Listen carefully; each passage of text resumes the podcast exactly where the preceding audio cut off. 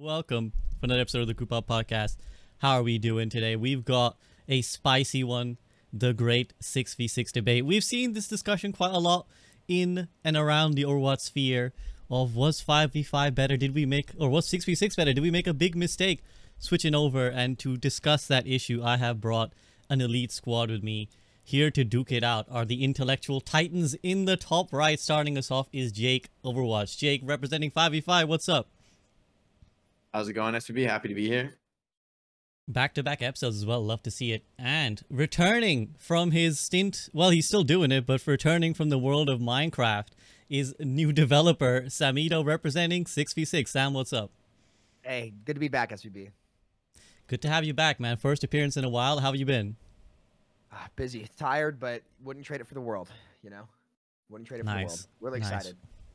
We look forward to seeing what you cook there. And speaking of cooking, someone who's already cooking with his background, as always he does on the Group Up Podcast, representing Team 5v5 in the bottom left is Avril. Avril, what's up? You know, when SVB calls, I got to answer. It was like, you got to come in for the debate. You didn't even have to tell me what the topic was. You could have put me on the 6v6 team. It doesn't matter, man. You called me up for the debate. Whatever I'm debating, I'm here to debate. You're here, you're angry, you've got thoughts, you want to share them. I like it. That's how Avril rolls. And for his first appearance on the podcast, here with the spice and the plenty of thoughts that I'm sure he'll share with us, representing Team 6v6 is Overwatch League's Hawk. Hawk, what's up? I'm doing great. Thanks for having me. I'm glad I'm able to have a platform to like say my opinions in less than 140 characters on Twitter. So, you know, that's nice. I appreciate you having me. That's what it's all about. I mean, we've, you know, tweets go back and forth and plenty of beef has been formed on Twitter/X, but it is nothing quite like having the discussion face-to-face, or at least digitally face-to-face. So that's what we're here to do. We're going to go over the main issues of what has happened as Overwatch has switched from Overwatch 1 to 2, from 6v6 to 5v5. We've gone through various iterations, but I think largely we're going to focus on 2-2-2, row-locked 6v6, but if our panelists want to bring up open queue as well, they're more than welcome to do so. And obviously we're gonna have a lot of heated discussion potentially, so it'll be my job just to moderate. I'm not gonna try and give too many of my own opinions. I'm just gonna try and make sure everyone sticks in line, and I'll call out any BS should anyone say anything that is just straight up factually untrue. I will try and check them, and also make sure they don't run over time, which some of my guests, I won't name names, tend to like talking a little bit too long. Perhaps I need to rein them in a little bit. But let's start off with just what we might discuss as opening statements. This is the debate after all, so I want to hear the opening stances from our guests. Guys, in like 1 minute, in a couple sentences, tell me your major stance, your major points. We'll start off with Samito, who is perhaps incumbent to convince the crowd that 6v6 was better. Sam, take it over. So I think 6v6 just offered more play styles to play the game. It offered higher quality matches across each role, and I think 5v5 has presented its own set of problems. I don't think that 5v5 is the end of the world, in the sense that a lot of people are big doomers where they say, oh, 5v5 is like the end of the world. The game's absolutely garbage. Like, you still can get Overwatch's experience at 5v5. I just think the one that 6v6 brought offered more of a diverse experience and a more fun experience across each role, specifically in the tank category. I find myself playing no tank at all in 5v5, and I just think the experience has become miserable, and it's caused a lot of support creep that has just kind of made support by far the best role in the game. You could argue that's because the role passive, you could argue the dual ability, constant immortalities just keep having to come out, because I think the power of the off-tank role has been transitioned to the support to help the solo tank be able to survive even more so than in Overwatch 1. While 6v6 did have its problems, I think they were solvable in roll queue through balance. Open queue, I think, is a way bigger discussion that I don't really want to get into, because I think roll queue brought a ton of great things to the game, especially for your average player trying to play quick play. But I just think that in the 6v6 roll queue format, the game never got a chance to really be balanced away from double shield, and because a lot of the solutions were being held for Overwatch 2, and I don't think that 6v6 at roll lock got a fair shot to really show what it could bring to the table. Thank you. Very nice and succinct. And if you ever see Samito glancing, I think what I'm seeing when he's glancing over is the notes that he's referring to, that him and Hawk have been, these two have been doing their research. They've got like an 8-page thesis on why they believe what they believe. But I think flying off the seat of their pants might be the team 5v5 here. So let me take it actually to Avril. Avril, your opening statement, and then we'll round off the rest of the panel. I'm just glad that one took less time than a 30-minute YouTube video, so we're starting strong there. I got those notes too. I think we got the same notes, Sam, which is good because then we can refer to the same things. Generally speaking, I think 5v5 is necessary for improved balance of the game. So when you talk about balance of the game, you don't think 6v6 was offered a fair shot and balance. I think 6v6 was offered many years of fair shots and balance. Things like roll queue obviously improve balance by a lot. Lowering the number of tanks improves the balance specifically because tanks themselves, when overlapped, is the role that offers the most synergy than any other role. Two DPSs together, you couldn't find two DPS picks or two support picks. Two supports probably synergize even better than two DPSs, but two tanks, when they synergize together in terms of what they offer to a team composition, the gap between that and two tanks that are not synergized together is greater than any other role in the game. And in terms of tankiness and overall team tankiness as well, that's just in particularly incredibly true in terms of how much more durable your entire team is when two tanks are working together optimally. And most people don't play the game together optimally. So the overall position for 5v5 is that it's actually a game that ends up being easier to balance, and it's a direction of the game that's better for the health of the game overall for the majority of players who play it more as a solo queue game and not like an optimally, we are playing at the maximal level of like, here's how you should pick two tanks together that will always work together well. You can just have one player doing their thing, and that makes a lot more sense for the design of the game. Okay, again, very fair, very succinct. Thank you, Avril. Let's take it over to Hawk. Hawk, you're back on the 6v6 side. Is there anything you want to add on your opening statement that maybe Samira or Avril didn't cover? I think that, you know, like, the 5-5 format was not made originally for Overwatch. You know, like all the maps, a lot of the fan favorite heroes were not made, and I think all of like the issues that 5-5 has only amplified all the issues that Overwatch 1 had. When besides like double shield, which was easily fixable. Like if you think double shield wasn't fixable, like I don't know what to tell you. Like I'm not gonna sit here for 2 hours and say double shield wasn't fixable, and that's just like queue times were not fixed. When the game launched, Overwatch 2, no one wanted queue support, so now they're so powerful that other queue times have been hit as long as them. And then you have tanks, they have less playstyles. A lot of them are outdated, they don't fit in the game. A lot of tanking now, just about hero selection, it's about counterpicking, it's about what heroes the devs have artificially made their flavor of the month tank, what tank is statistically better than the other ones, and what hero they want to have meta or be oppressive on the map. Which, honestly, shooting out a tank in Overwatch 2, or the tank war in Overwatch 2, is so much less forgiving, and it's just not as fun working in tandem with someone else. And I think that the biggest issue of them all is that 5v5 matchmaking cannot be fixed. It cannot be fixed. No matter what they do, they cannot fix one-sided matches and stomps. The margin for error is too little to have a fun experience in Overwatch, because 5v5 offers too many variables that you cannot account for in an unorganized deathmatch scenario.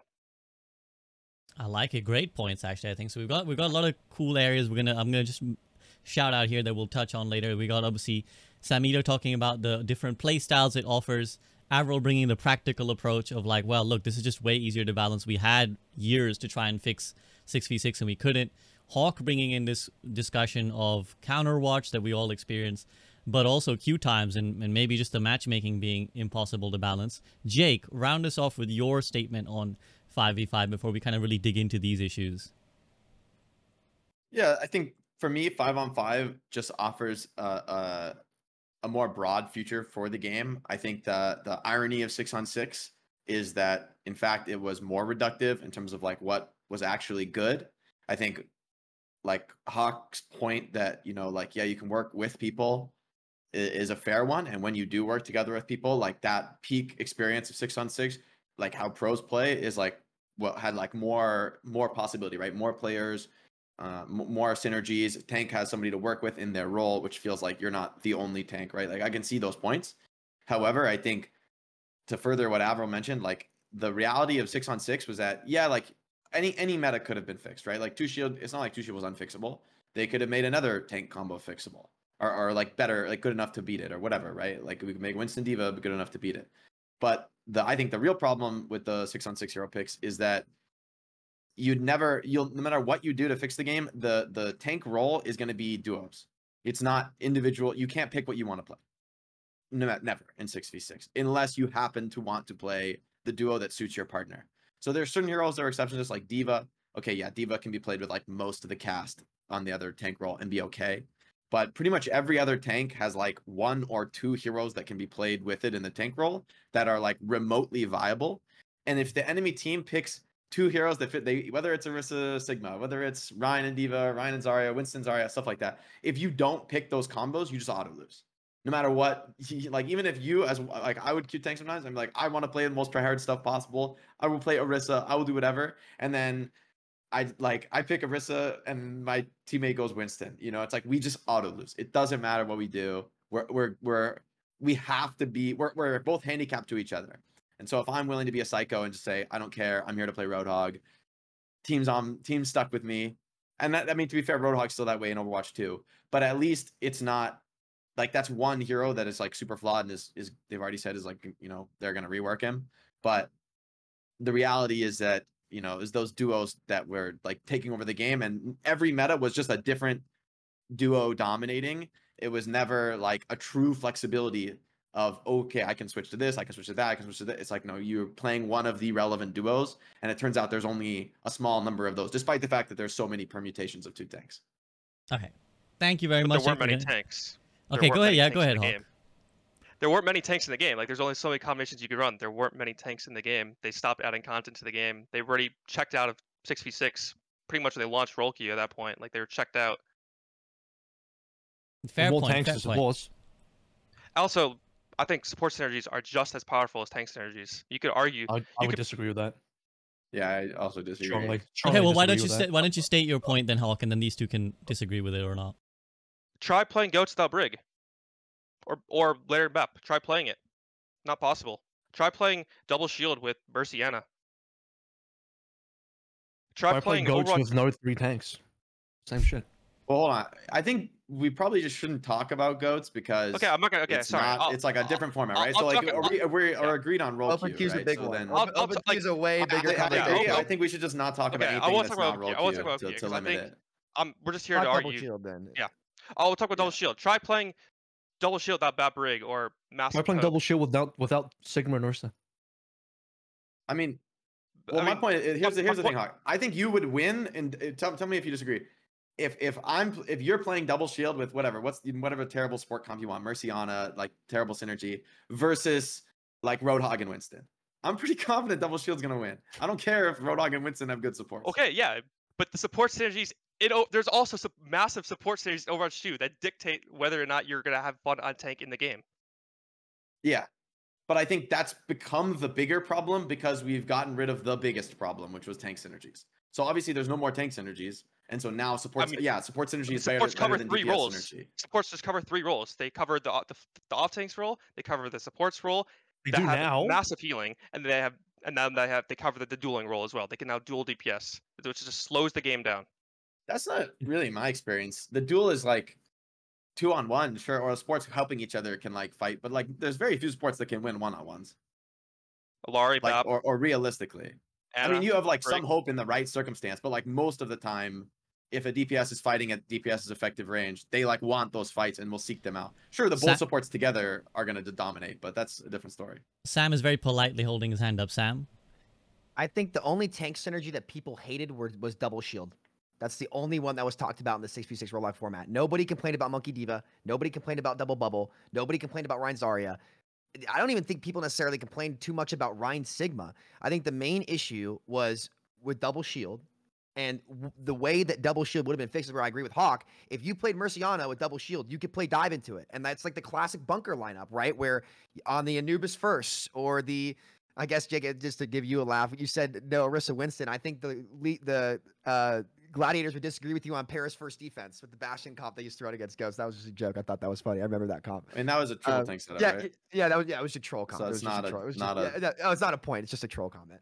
I think that the idea that the tank combos were bigger than the support combos when the anchor of these comps were the sports. I mean, I agree. The problem with double shield, like the sustainabilities and those synergies with both Fortify, really, and Grass, which were the two big parts of like why Orisa and Sig were just so powerful. But if you played Murciano with those comps, like you were able to run dive into double shield and pretty much roll it. Like you could play ball dive, you could play anything like that. And that wasn't caused by the tank synergies. That was caused by support. So I don't think it's a completely fair thing to say that the tank combos were what defined the game and like were the end all be all, when it really, the ones that people complained about were just Orisa and Sigma. I agree with, I'm not going to bring up OpenQ, but I think that's not really fair to say with how strong Brig and Bap were for the double shield comps too. I guess you could say Zen too, but I challenge the premise that it's only double shield. Actually, I think that's a key premise that I just don't agree with, because sure, double shield was like one that was particularly annoying that people talk about, and most people were like, I love playing Reign Zarya, whatever. Even though Reign Zarya is not even that good by the time you're playing Rokia, right? But my point is this: that even stuff like Winston Zarya, that people are like, this is a classic comp, this is not a problem. It's like that is like fucked if you think of a balance perspective. Right, that like you have like your Ana and Brig. It's like, oh, you think you can come inside the bubble and sleep dart my Winston? No, he's bubbled actually, and you can't CC him anymore. This hero who's like most biggest vulnerability should be CC. Oh, I blocked that one. I'm diva. I'm matrixing my Winston for 4 seconds on Ana, and you just die to him because you literally can't play the game for 4 seconds while my Winston's killing you. Like those synergies are also incredibly oppressive, and whether or not people like complained about them, for me, it's like, yeah, okay, Tushio was like a particularly aggravating, annoying comp to play where it feels like the only thing you can do is one hit people, right? So it's like particularly hated. But the Winston diva like still would shit on any other, like if you pick, so we've got our certain tank combos that like have synergy, that have like a clear way to play together, and you match them up against any tanks that like don't actually work well together, like Zarya and Orisa or whatever, right? Like you just like any of the combos that like, or Roadhog with like almost anything in the game except Orisa and Sigma, right? Like though any of those like weird, you know, tank combos you don't think about when you think about 6v6 because no one played them. That's the problem, is that you, if you wanted to play these like other, like you're basically handicapped to always pick something that synergizes with your other tank. And I think that, so like, yes, if my tank goes Winston, I'm picking literally Zarya or diva, right? Like that's it. You ball Winston, garbage. You're going to get stomped by a diva, you know, like even these combos that like almost seem like they could work, they don't work. You get stomped by the other, by, it doesn't matter if it's meta, like by like any two heroes that work together will stomp two heroes that don't work together.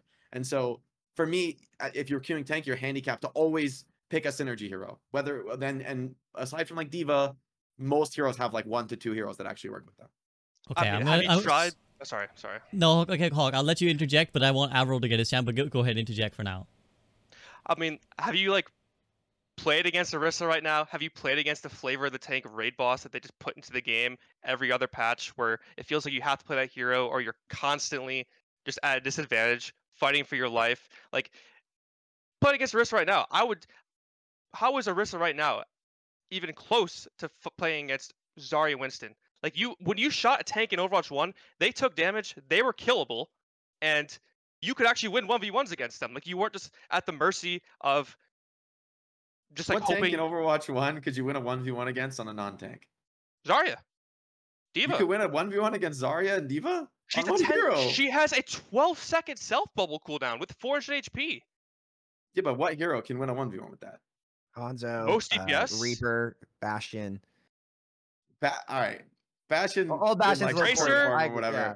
Tracer, like a lot of the supports are able to fend her off or kite her away. I feel like you can like stay alive, but can you actually like? There's no hero that could ever 1v1 a tank. What do you get walked on by? Both fighting in their effective range. I just don't agree. Like, definitely could. When you shot a tank in Overwatch 1, they took damage. They weren't instantly healed for 200 a second, and you were actually able to kill them. Like, we didn't have these super tanks. When you got walked down by a diva in Overwatch 1, you didn't have 4 seconds of Matrix in your face with 300 armor. Like, you actually were able to kill her and suppress her or do something about it. You could run away with your life when a tank comes at you, but that was my experience. This scenario is so wildly, like, I don't even... How often did you get into a 1v1 versus a tank in Overwatch 1? Not probably often, because rarely. In Overwatch 2, it happens all the time. You're constantly because there's less players. I mean, yeah, obviously, you got 2 less players on the battlefield. Like, that's definitely going to happen more often. Also, the tanks in Overwatch 2 are definitely, obviously, they're more tanky. They're going to be more willing to take those 1v1s. But instead of getting a 1v1 where you could maybe beat the tank in a 1v1 in Overwatch 1, what you actually get is 2 tanks just mega appealing for each other. Two tanks working together optimally is way, this is, sounds like a stupidly obvious statement, but I'm making it anyway, way tankier than one Giga Buff tank. Like, you want to talk about Orisa being unkillable? Two tanks working unbelievably optimally in Overwatch 1, far more impressive. And that is an apples to apples comparison. What do you mean you don't agree? When you have Ryan Zai working together optimally, we have Double Shield, Orisa, Sigma working together optimally, it's producing results. Yeah, like Orisa in Overwatch 1 just halts you like every hero in the game except Tracer dies. Like combos. Just get Orisa out of everyone. Like, everyone knows this hero was problematic. Like, I'm talking about. Well, hold on. Now you're talking about the new Orisa. Why can't we talk about the old Orisa with Hulk? Because they keep buffing her up and nerfing her. Like, every other patch, she's the flavor of the month right now. Like, she's the meta. She is like the meta of the game. Like, but that's not even Orisa.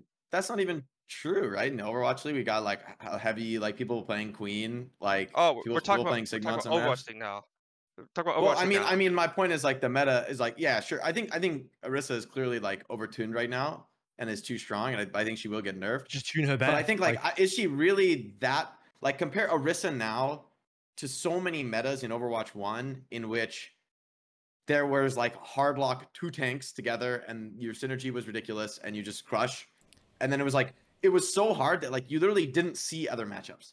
It was so rare.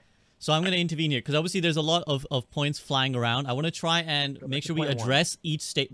I know, Sam, I'm going to give you your turn. I want to make sure we try and actually address some of the statements that are brought up, because what's happening a lot is that we're making one statement is spiraling into some other discussion because there's things that haven't been fully fleshed into. Sam, I'm not sure what you're wanting to bring up. I just want to bring up that we never really fully did to bed the support synergy argument that we actually started this whole thing with. Sam, first I'll let you speak, and then I want to bring it back to this idea that was support synergy as oppressive in Overwatch 1 as tank synergy was, and is equally problematic. So Sam, what are you going to say? Hello guys, SEB here, and the Goop Up podcast is back, and I'd like to take just 30 seconds of your time to talk to you about two quick things. Firstly, Patreon. If you enjoy the content, then please do consider supporting directly, because Patreon takes only about 10% of the money you give, where YouTube and Twitch take 40 and 50% respectively. So if you'd like to support the podcast, then that is the best way to do so. Secondly, if you're someone who enjoys video essays or detailed analysis of movies, TV, or anime, then please do check out my second channel, The Soak, where I'll be making videos about those kind of topics much more frequently, and where a lot of my attention will go beyond just Overwatch. It would mean the absolute world to me if you guys would check it out, but that's it for now. Let's head back to the discussion. Yeah, well, I want to go to the 1v1 point after, but we'll go one by one, I agree. I would say, I honestly believe that the support synergies, and I wouldn't even know, I'm not sure if I want to say support synergies, but just AoE healing in general, right? AoE healing in general stacking. So I guess it is kind of that. I argue that they were even stronger than the tanks, like at every level. Like, you know, I don't want to bring up GOATs here, but, you know, I think that Brig. I think we literally, if you talk about like anything except roll queue, this discussion is impossible. Like, we have to agree that roll queue is the only thing we're discussing. Yeah. In my opinion, like, if we want to I don't think either Hulk or Samito, you're not arguing for open queue, are you? I'm not open. Yeah, no, I'm not arguing for open queue. I'm making a point about what caused. Because we'd say three support stacking synergy might be, that might have been better than 10. Yeah. So Hulk, are you? Sorry, like, just to be clear, Hulk, are you an advocate of open queue, or do you prefer roll queue? I mean, I'm not arguing for open queue right now. I'm arguing for just 6v6 roll queue right now. Okay. So then we'll stick only to 6v6 roll queue. Okay, Sam, carry on. I would say that the AoE healing ability stacking, like, for example, what the most pain in the rear end double shield comp that was run was when it was Bap Brig, right? Because when they played Bap Zen, you realistically, like, there were times where you could win playing dive, and especially just in your average ranked game or wherever it may be. And I think also we should try to take the discussion to what low level players' experience are like, because I actually disagree with a lot of the things that was said about 5v5, about it being like better or easier to balance. I think it's actually harder when you get to tanks, but we'll get to that later. I think that if you look at what happened with, if you play double shield out Bap and Brig and the AoE healing stacking, you actually had an option that was easy to play, or not easy to play, but a viable, consistent option into it being dive until they swapped to Brig to just enforce that comp, right? So those support stacking and those abilities, particularly the DLC supports, made that comp abysmal to play against, because you could pick dive into it if it wasn't Bap and Brig, right? So I don't think it's fair to say that the tank synergies were more oppressive. I think supports were, particularly Brigitte in Overwatch 1, given Inspire with like a 6-player, was just way stronger than in 5v5. Even now, it's still a strong ability, but having that extra player to heal is just, you know, builds up rally way faster. So I just don't think it's fair to say, and I don't think that people really thought that Diva and Winston diving you were nearly as oppressive as Orisa and Sigma with these comps. I think it was just one outlier in tank. Go ahead. Okay, so go ahead, Iroll.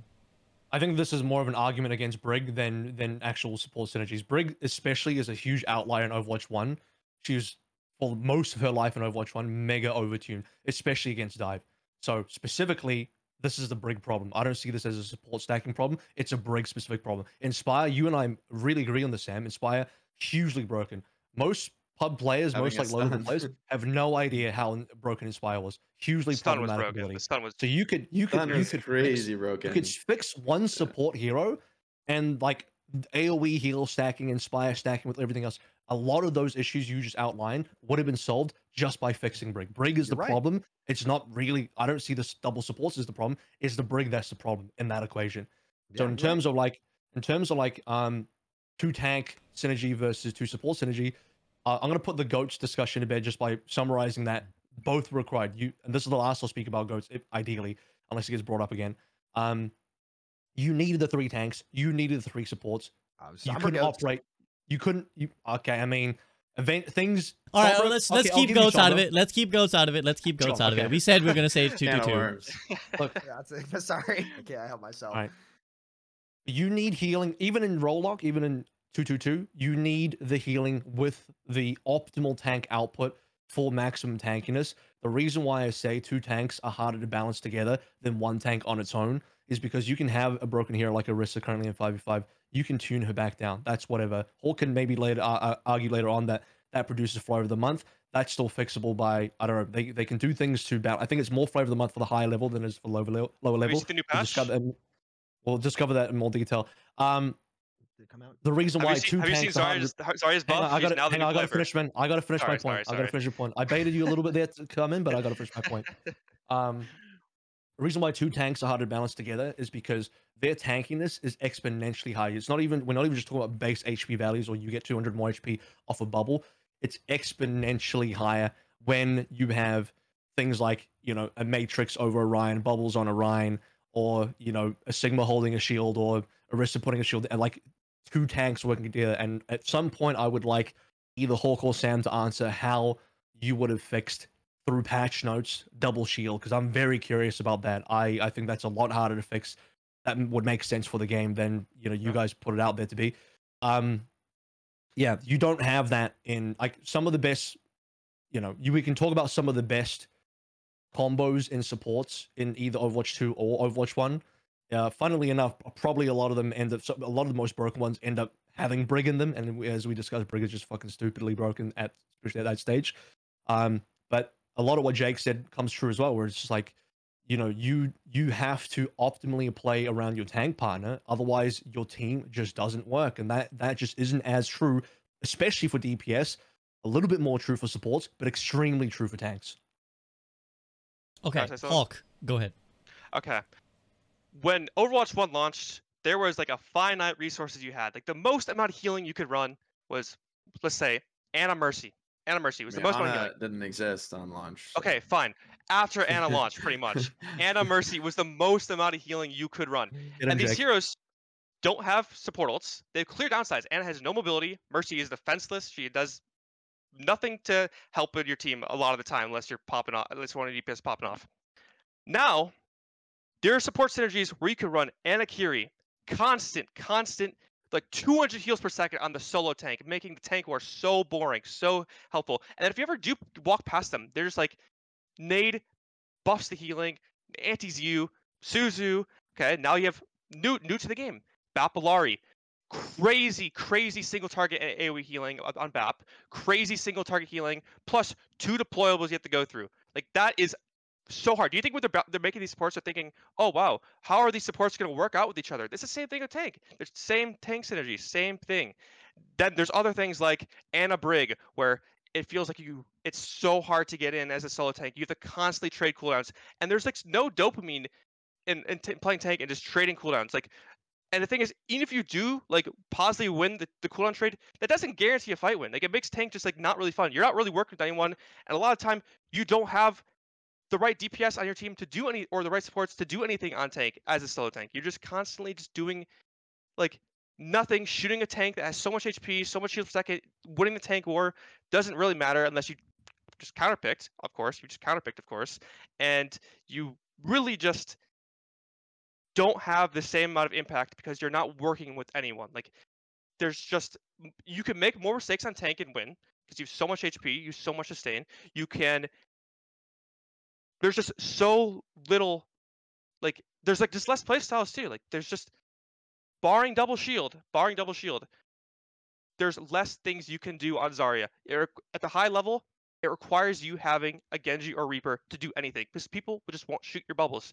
The hero is not made for 5v5. On D.Va, let's just talk about D.Va. She's just useless. She doesn't do anything better than any other hero in the game at the top level. She doesn't have an ultimate. Her ultimate is useless. I remember D.Va bombs Overwatch 1, like, oh man, you could actually rate a player at how good they are at D.Va bombs. Like, what are you doing at D.Va bombs 5v5? Top level build though. You get a really specific top level. Fine. Let's do regular players. They don't play many heroes. They don't play many heroes. They don't want the pressure of being the solo tank because they're always being blamed. And regular players are just worse at the game. Like, we just know that they get counterpicked more easily. They don't know why they're winning or losing, and then they're regular players. They're more likely to just leave the game. They're more likely to not have their time valued. If they don't think their time is valued, they're more likely to go play another game that values their time or is more fun for them. Okay, so I will just say that we'll have an entire discussion on what the experience is like for like the average player. I'm happy talking just general philosophy and higher level stuff right now because we're talking kind of big picture, but we will definitely we'll get into what it's like for like your average player and the difference there. Sam, you've been wanting to say something for a bit. Yeah, I was gonna say I'd like to talk about the average player's experience because I would take for that later, but that's all good. Avril, to answer your question about how like we would balance out double shield, I would describe double shield's problem as it was both tank creep, it was DLC creep is what it was. It wasn't just, and I'll agree with you guys there, part of that, you know, like was the tank issue in that Orisa and Sigma were like NBA 2K custom-made characters. It was like each character is supposed to have 100 points you can give. They maxed out shooting from 3-point, and then they maxed out, I don't know, some other stat in 2K. But then every stat except every stat, right? So then you know, you got the ability to play the big man position too, because they were range poke tanks. And I thought like Bunker, you know, some of my favorite, you know, times watching Overwatch League was the old AKM Blade days, right? Where, you know, you would have the classic Orisa Bunker comp on Anubis or something. And then they had Mercy Xana supports, right? Before double shield came in, like that Bunker style of play, I didn't mind in the right situations when you could actually play dive into it to counter. It's kind of like the cycle of comps that I'm sure you guys understand where certain things are good into certain things, depending on the situation. And that gave a lot of depth to Overwatch, and I found that to be super, super fun, like going up top left on Anubis to flank as Genji and get an angle. I'm not trying to say bring back 2CP before somebody says that. That's not what I'm saying. So in order to maintain the Bunker style of play, they can maintain their range poke, but they can't have better sustainabilities than, like, Reinhardt, for example. Like, Fortify was busted, and when they made it, like, you couldn't headshot people while in Fortify with CC immunity and what was it, 40 or 50% damage negation on top of your barriers and cooldowns recharging. I think what should have been nerfed with Orisa and Sigma were either like the grasp and the Fortify. I think those two abilities were just crazy busted, though. I've seen people say Sig just shouldn't have a shield and he should just have his grasp. That one doesn't really matter to me. It can go really either way, but you just can't have them have everything. And to also talk to your point where you said 6v6 was around for years and given like attempts, 6v6 roll queue was around for 9 months before the last character in the game was added to go into Overwatch 2. I think you guys are right if that was a point about open queue. I think the timing for 6v6 roll queue was a little bit unfortunate with Overwatch 2's announcement, and like clearly there was an Orisa rework that was around for a while that potentially could have been added in Overwatch 1. I won't get into the speculation about that, but I don't think it's fair to say that 6v6 Overwatch 2 or Overwatch 1 roll queue was tried for a long enough period of time, because Echo came out April of 2020, if I'm not mistaken, and 6v6 Rollout came out on PTR and the Contenders playoff patch in September or August of 2019. So I don't think it's necessarily fair to say that 6v6 Rollout was given a fair shot to show what it can do. I think if they just nerfed Orisa, BAP, Brig and Sigma in some ways, that it would have been fine. Okay, Jake, Avril, either of you want to respond? I'll show up quickly because I know Jake hasn't had a shot to come in yet, so I'll respond quickly. Do you not think like roll lock is partially also a response to lowering the number of tanks in the game as well? Because that's partially what I see. I don't buy the whole take that a lot of people have, like, oh, roll lock was brought into counter GOAT specifically. It has done that, but it did a lot of other things for the game. I won't name all of them, but you could clearly tell that without roll lock, tanks really are, they're just better DPS. They're bigger, tankier, deal tons of damage. So combine that with AoE healing. That's exactly how we got GOATs. Sorry for bringing that up once again, but it's like roll lock was even necessary to reduce the number of tanks in the game from 4 and 3 to just 2. And you could actually see, by the way, when it was open queue, how much more exponentially tanky everything was. And again, it sounds stupidly obvious, but you have to really understand it's not just adding one more tank. It's just, oh, here's just another 400 HP. No, it's exponentially tankier because of all the mitigation abilities stacking on top of each other and all the cooldowns stacking on top of each other. I still want to counter the double shield thing. I don't think Hulk wants to interject with something, but in terms of double shield, the thing that was actually unfun for people to play against, I mean, yeah, sure, remove or like nerfing grasp or nerfing fortify would have helped a lot in terms of actually diving on top of them and having the ability to kill them. But the thing that was unfun about the game for the majority of the play base was that it was just annoyingly boring to shoot through 2 shields. 2 shields on constant rotation means you were shooting nothing else except for shields. Playing DPS, complete ass. Like the game is now you're shooting immortal tanks like Orisa. It's the same problem. You're not killing anything. At least shooting a player, not a shield. It's not okay. Orisa had a rework locked and loaded. Just because they abandoned the game does not mean it was like they announced Overwatch 2 like 3 months after Rollkeep was put in the game. At least you can shoot other players on the team and you can just ignore the Orisa 2. It's like, the same core issue though. That you can't kill anything you're shooting. It's the same problem. Just under a different mask. It's not a debate. Like double shield was patchable. Like. They made a hero like Sigma that has the best poke, can shoot you around corners. That's not his point, though.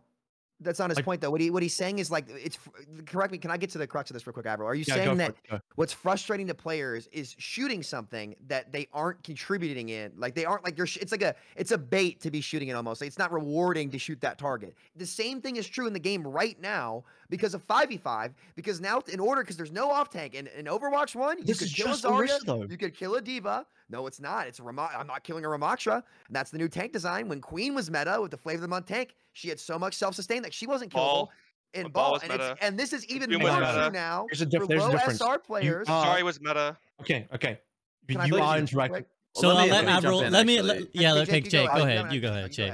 I think I can cut through some of this. So I think part of the actual core difference, speaking of just like the feeling to play, is like, in theory, the Flavor of the Month meta tank, like Orisa, is like, yeah, she's like unkillable in a lot of scenarios where the supports are healing her. But I think one of the crucial things about even like ultra broken Orisa right now is you could flank and like ignore her on DPS in particular, on a lot of the supports who have the mobility to flank. You can flank and ignore her. She has no pick capability to punish you on a high ground unless she can get to you. She's like a god at close range, right? I think, yes, it's like super broken, especially in the tank 1v1, super broken. A lot of tanks like have nothing they can do about that. But most of the heroes in the game actually can play around Orisa. And you compare that to something like double shield. And I think a lot of the comps that were meta in Overwatch 1, every fight had like multiple phases in Overwatch 1. And the first phase was, we're just going to trade cooldowns with each other and get an advantage before anybody really commits. Like if you get an advantage, I might just fall back because I know you're going to commit. If I get an advantage, I'm going to jump in on you and use my winning cooldown because we forced your cooldowns. I still have my cooldown. I'm going to use that to actually go in, right? That's like the nature of almost every fight in Overwatch 1 was extended trading, other than when you're popping ults like EMP or whatever and hard going. But most of the time it's like extended trading phase when there's not some decisive ult to start with. And to double shield, I think one of the key problems with it was that the extended trading phase was like a minute. Every fight is like 60 seconds of trading before somebody runs out of cooldowns. That is heinous. That's the problem with, in my opinion, with 2 tanks is like even Winston D.Va is like, all right, the Winston's going to zap you with this bubble. Okay, we break the Winston bubble. Now the D.Va's going to matrix in for 4 seconds. Okay, he jumps out. Okay, we did 50 damage to the D.Va. Okay, the Winston's back. He's getting healed now and he's back and he's here to contest us again. In theory, but I would say definitely were. I mean, you could just not talk the tanks about, like, are playing ultimately and say it's killable. But I think the reality is that even like meta comps like when Wrecking Ball is meta or whatever, if Ball fucks up, he feeds. You know, like it's actually like the really, yeah, you're sure like the best players in the world, they don't fuck up. And when they go, they're going to like always be getting kills. And that's why the meta is like this for the best players in the world. But I think the reality of Overwatch 2 is that meta is less dominant across the spectrum of the player base. And also that every fight, you actually feel like you're fighting much quicker into the fight.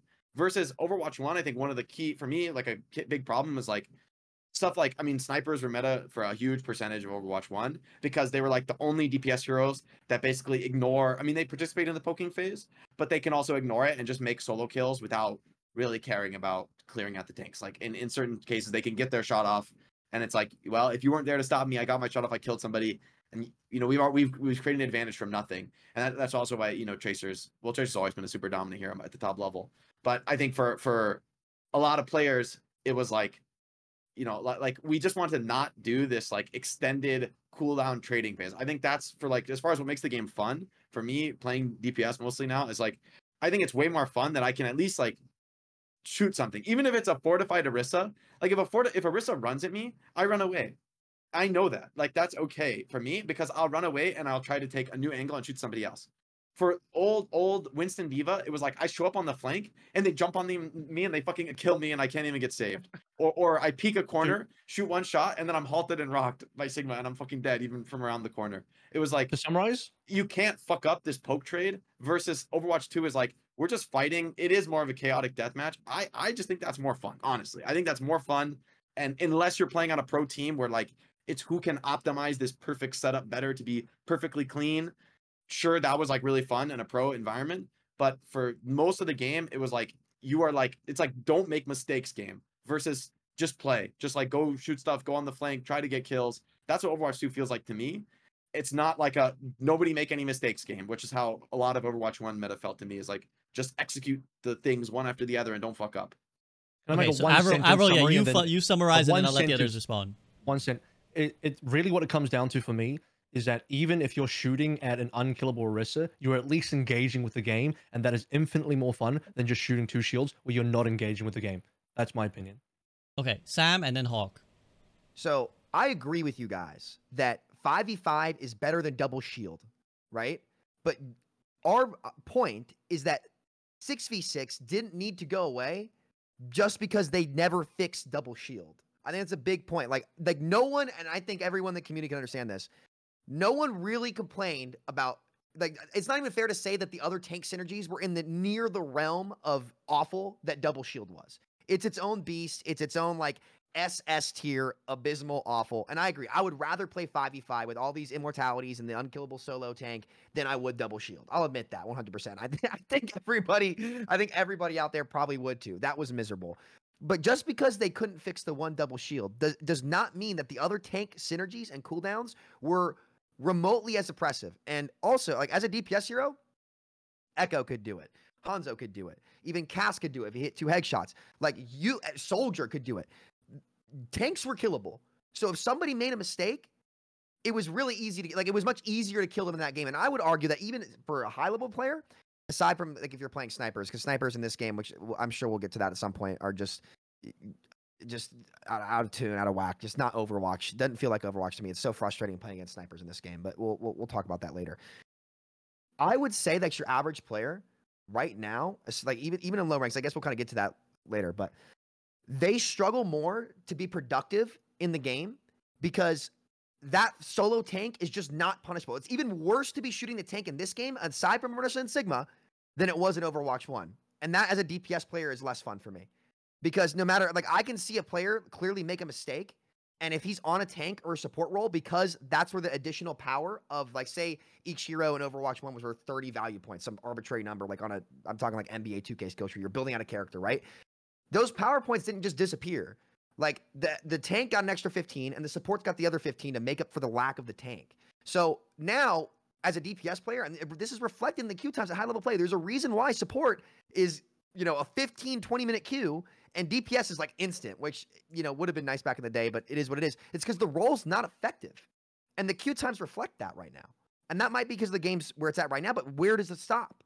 At what point do the immortalities like stop coming in to just bail a tank out of any situation for the flavor of the month tank? Like, that's not enjoyable for me as a DPS player. It might look like I'm, you know, in the chaos of the fight. And I agree with you there, Jake. Like, that was peak Overwatch for me in 6v6 when, like, in Rein D.Va metas or Rein Zarya metas where the resources were finite and it wasn't, oh, Orisa Shield, oh, Fortify, oh, Sig Graphs, like stacking all together. That wasn't fun. That wasn't Overwatch. We all agree. It was a minute long of that poke phase and it was just awful, awful. 5v5 gives you the illusion of that, but it doesn't actually deliver it all the way when push comes to shove due to the countless immortalities, due to the countless tank sustainabilities. And nerf immortalities. I agree. Oh, yeah. I like that, but that doesn't make it better. But if you nerf immortalities and all that sustain, right, 6v6 would have been the better format. Because there's. Oh, yeah. I don't even agree that like Immo. And this is a hot take. I don't even agree that Immo stuff, even as like I basically only play DPS these days, is a problem. I don't even mind Immo stuff. It's like, yeah, Bat drops his drone, but like it's so limited in terms of what it can do. It's like, yeah, there's like these god scenarios where he like has it around a corner in a room that you can't go inside, and so you make him drop his drone, and then you go do something else if you can't break the drone. You know, it's like. I don't know. I feel like it was way more oppressive for me as a DPS player when like two tanks jump on me, you know, like, and I just insta die, you know, it felt like I can't, there was no like out mechanicking, out aiming, out fighting the tank synergy other than my tanks using their synergy to fuck other players on the enemy team even harder than I'm getting fucked. Like it was like, there's these like two gods together who will fuck everything in the game. And then there's like me and I basically like play snipers or play heroes with crazy mobility so that you can just like run or totally be out of range of these heroes. But like those two heroes together just dominate the map other than the other two heroes on your team who could do the same thing. Right? Obviously it's balanced in the sense that you both have access to the same tools. It's not like, in you know, but from my perspective as like a non-tank player, those tank synergies together were way more oppressive than like any tank right now. Like any tank that's ever been meta in Overwatch 2. Yep. Even OP Orisa is like, she's like really lacking in mobility. She's fast on like the low ground, but like she has zero verticality. You can just play any kind of vertical spot. Like I think stuff like, I mean, you say people didn't complain about Winston D.Va. Winston D.Va, it was fucking so annoying to play because like I show up on the high ground on Soldier.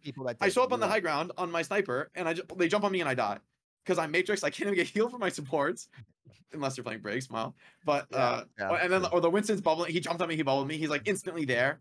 And it's not even like I could boop him because half the heroes with boops, they're blocked by the D.Va Matrix, you know, and half the CCs that would deal with Winston are blocked by the D.Va Matrix or the Zarya bubble, you know. So for me, it was like what you did and like the way Overwatch is played is like, oh, the two tanks are looking at me. I run.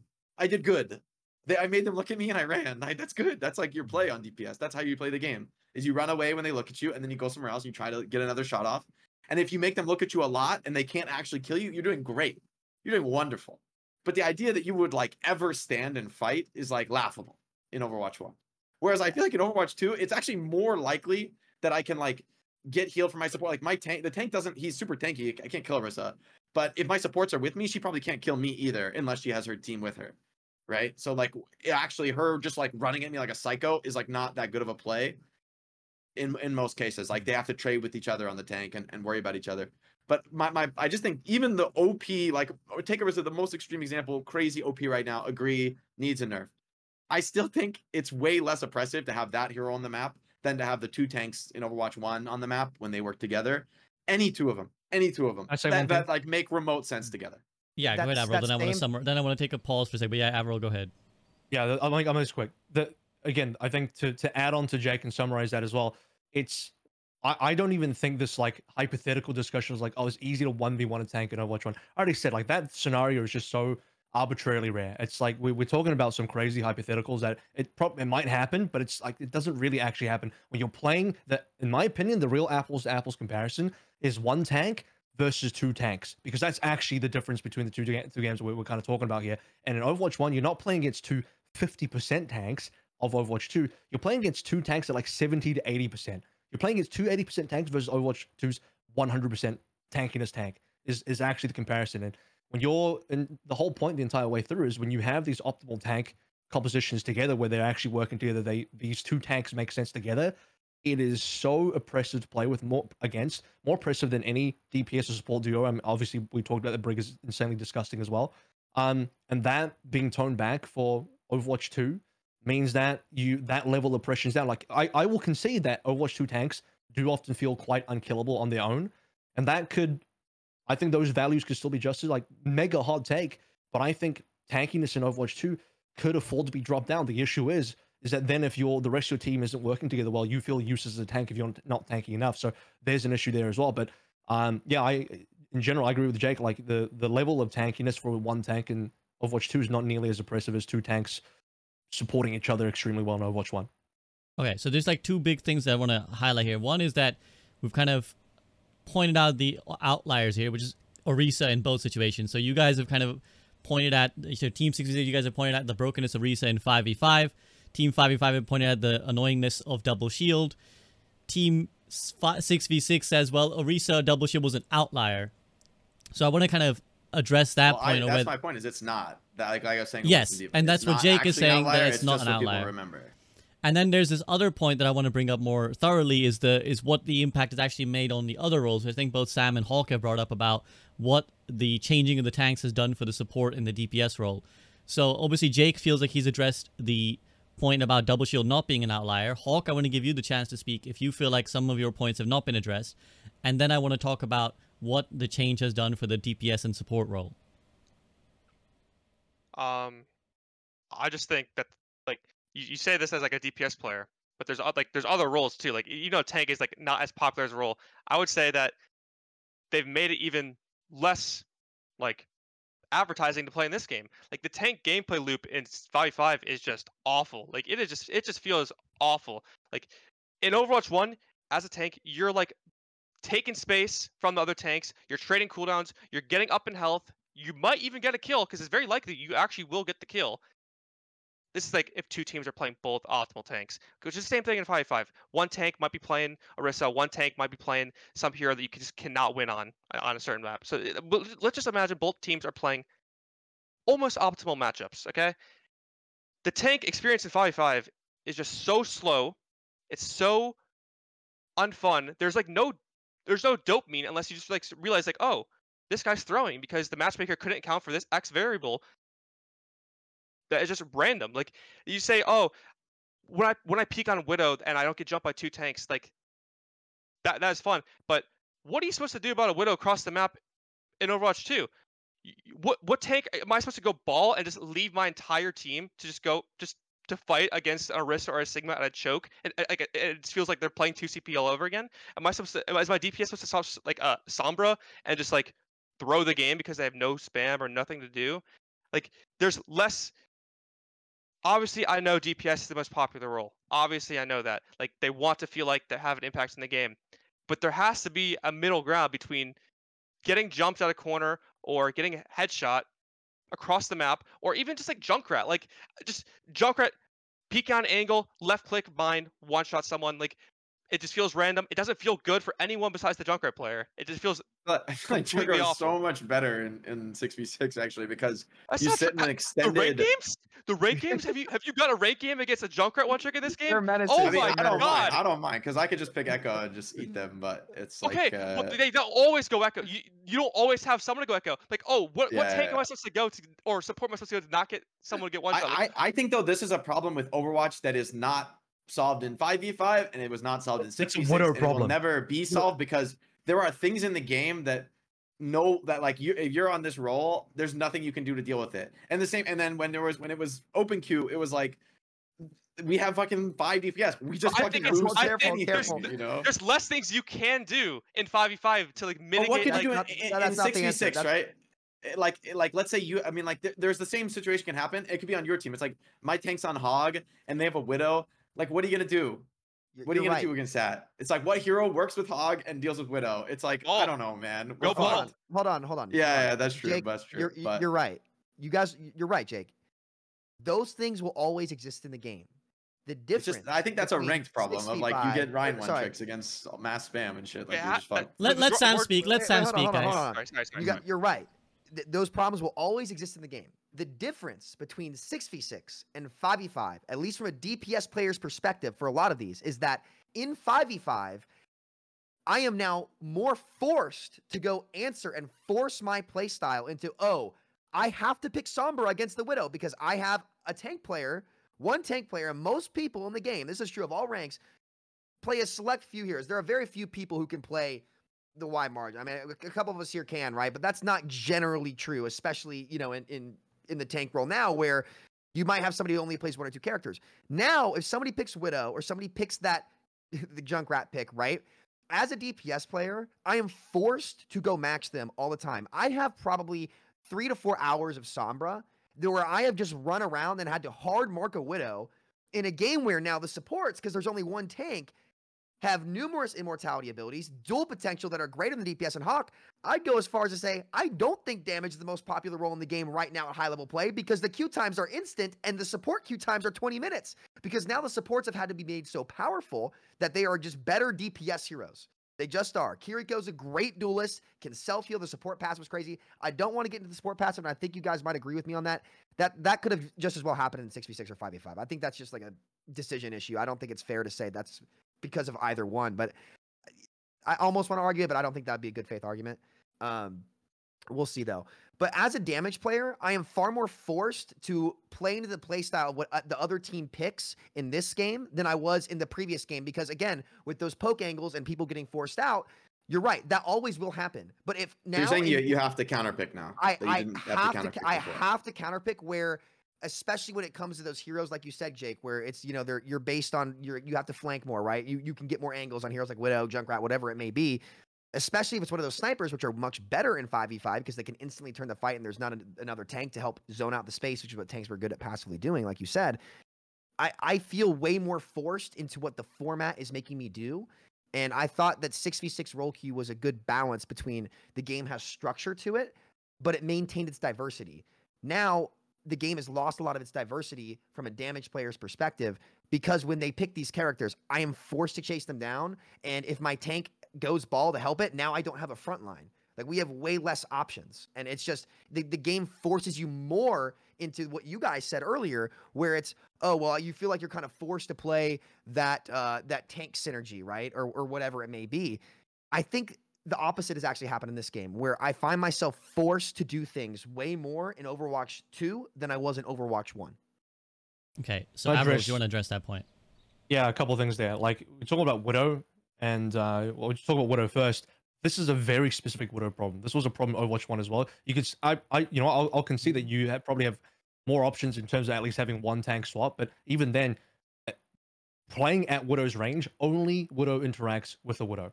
Like, yeah, this is right. A very problematic hero, and it's problematic in both games, which is why I've been certain a huge maps where you have this range available. Yeah. And huge it's advocate. Hang on, can I just let Avril finish up? I've been a huge advocate for Widow nerfs. Like, this whole range nerf and Widow, I put that forward. Like, this is stuff that I wanted to see specifically hitting Widow. But we're talking about Widow specific problems. Like, I don't think other heroes have that level of oppressiveness from the DPS side. You talk about, okay, it's worse in 5v5, yeah, I can probably concede that. It is worse to some degree. We can argue to what degree it is worse, but it's a Widow problem. I don't see this as a 5v5 versus 6v6 problem. I see it as a Widowmaker-specific problem. She needs to be fixed. The one-shots in the game still don't, in my opinion, don't really belong in a game like Overwatch. I still have a problem with that design in general with Widowmaker, but I don't see... And Junkrat as well, like, this is... Junkrat feels like such an irrelevant pick because it's completely low pick rate, super low pick rate, and it doesn't have anywhere near the level of impressiveness as something like a Widow would have. So it's like, you know, talking about Widow specifically just feels like a weird discussion point, being that this is like not just a hero that just... They'll always exist. That, to quote Jake, those problems and those things will always exist. But in the 5v5 format, no matter what it is, the game is going to force me to change to that way more than in 6v6, no matter what it is. So Sam's point is that he feels like the game now is, like, the dominant picks are even more forcing what you have to play than in Overwatch 1, which is perhaps the main argument of Team 5v5, was that the dominant things dictate what everyone on the level has to do. So, Avril, I don't know if you wanted to address that, because you had two things you wanted to do, and then I want to let Hawk have his say as well. You said there's two things you wanted to address. So is there a second point? It was Widowmaker and Junkrat, really. Can I jump in Avril's place to talk about this concept of, like, being forced to swap? Okay, and then I'm gonna let Hawk talk. Yeah. So, all right. So, in my opinion, the whole thing, like, a lot of people on tank saying, "Oh, I have to, like, constantly counterpick the other tank. If I don't counterpick them, then they have a huge advantage on me. On DPS, I have to counterpick all the time."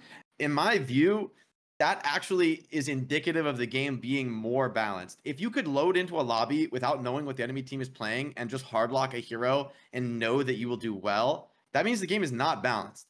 right? This is like one of the only hero shooter, like there's some games, like you might compare Overwatch to like MOBAs or something, right? Where you're like locked in your hero pick. But in a game like Overwatch where you can always, there's all the decisions your hero can make. Like I can play in all these ways on Hanzo. And then there's, I could also switch to any other hero on DPS and do any of the things that any of those heroes can do. That is a ridiculous amount of options to be always available in the game. Like it's like, that is incredibly hard to balance. And so if you could load into the game and know that like, I am going to play this hero and I know it'll be good, that basically means like that hero is like hard lockable. That means that hero is like defined as the meta, and there's nothing you can play that really deals with it. It's like, okay, this is the hero that like they basically like everyone's going to play this hero. This is too good. If I can pick a hero and then you have to swap, and then my swap can deal with your hero and you have to swap to like a more of a middle ground hero. Like I think that's actually how it goes in Overwatch 2 in theory. So if like they're playing a Widowmaker and a BAP and a Zen, and we go like a full dive comp with like Tracer and Sombra, they're going to have to get off the Widow and switch to like a Cassidy or a Sojourn. Maybe they like playing those heroes, but there's a hero that's more survivable, better against dive. That's like a more less extreme version of the hero. For me, that is actually like indicative that the gameplay balance is in a healthy place. The same way in Overwatch 1, I feel like there were almost every meta. I can't even really remember many metas in Overwatch 1 where I didn't kind of know what both teams would play as we load into the map, like based on the patch. Okay, we're playing Winston-Diva every game on this map, and then this map is going to be a double shield map, and this map's going to be a Ryan map. It was like I knew what would happen before the game. I feel like Overwatch 2 has way more, like when you counterpick the other tank, that means that like the tanks have a counter, which I feel like most of Overwatch 1, it was like, okay, you're talking about flavor of the month. It was like, we're playing Winston-Diva until the next patch comes. I feel like Overwatch 2 has way more like, okay, this is a Sig map, this is a dive map, this is a Rhine map. Even in the Overwatch League, how many times, before we talk about regular players, how many metas in Overwatch 1 can you even remember where there were different teams playing different styles? Yes, Overwatch 2 has also had like one trick broken hero metas, like when Kiriko came out and when Queen came out, there were like one trick broken hero metas. But how many metas ever in at least pro level Overwatch 1 was there genuine uncertainty about what people would play? It was so rare for people to play off meta. It was like everybody's mirror matching over and over and over again. That can happen when a hero gets too broken in Overwatch 2, but it's not like the default experience. I feel like we've had multiple pro metas in Overwatch 2 that have been genuinely diverse, genuinely different teams having different takes on, we're better at this, we're going to play this. That almost never happened in Overwatch 1, and I think it's a very good sign for 5v5 that it's possible for the most optimal players in the game to still pick like different styles based on what they're good at. Okay, so 2 points. I'll summarize quickly, then I want Hawk's opinion. So the 2 points being, A, Jake's believes that actually the counter swapping is indicative of a better balanced game, and just being able to lock a hero is indicative of that hero being too good and too viable in too many situations. And then obviously he cites the diversity of the pro level to say that that indicates, again, 5v5's superior balance. So Hawk, do you want to respond to either of those points? Pro level thing, well, there were just simply less tanks in the game. There was less things you could possibly have done with those tanks. Like, but there were way more permutations. Way what do you mean? Like 1,000 times more, right? Like how many combos, like how many tanks are there in Overwatch 2? I don't even know right now. How many tanks is it? Like 8 or 9? I mean, 11. 11. So we have 9. How many permutations are there of 6 tanks? Of like 5 tanks? There's like 100. I don't want to do the math, but it's a lot. You don't do the math, but like you still have to play like a good tank with 2 good supports that support that tank's playstyle. It's the same thing. Like there's just more tanks. But people aren't mirror matching in the Overwatch League at, like nearly as often. Not always. I think that's like a fact. Okay, but let's just look at like, over half this. Really, like when can Jake, let him finish, please. Please let him finish. Look over half this year, Winston simply stat gapped every other dive tank in the game. They were not better. They were just stat gapped. Like you cannot play Winston. You try playing D.Va? Okay, yeah, well she's some good dueling capabilities, but she doesn't have a fucking ultimate. She's just useless. You have Doom. Okay, you have Doom. Bring back Slow. Pop stomp hero. Bring back Slow. He's a pop stomp hero. He just becomes too good. He doesn't have ultimate as well. You have Ball. Doesn't provide anything for your team to get in. Same thing. That's just a stat gap. Like there is exact same scenarios where one tank in the archetype will just simply be better. Like that's how it is. Now what you say about counter swapping making like this shows that it's balanced, like why do you think matches are so one-sided? Why do you think there's so many stomps where it just feels like you've, especially on certain roles where you can't do anything about a certain issue on the enemy team? Like there's just less you can do about it. It is unorganized deathmatch. So if you like unorganized deathmatch, you will like 5v5. If you are a support player with all these buffs, you will probably like 5v5 more. Like that's just like Like, it's like not really debatable.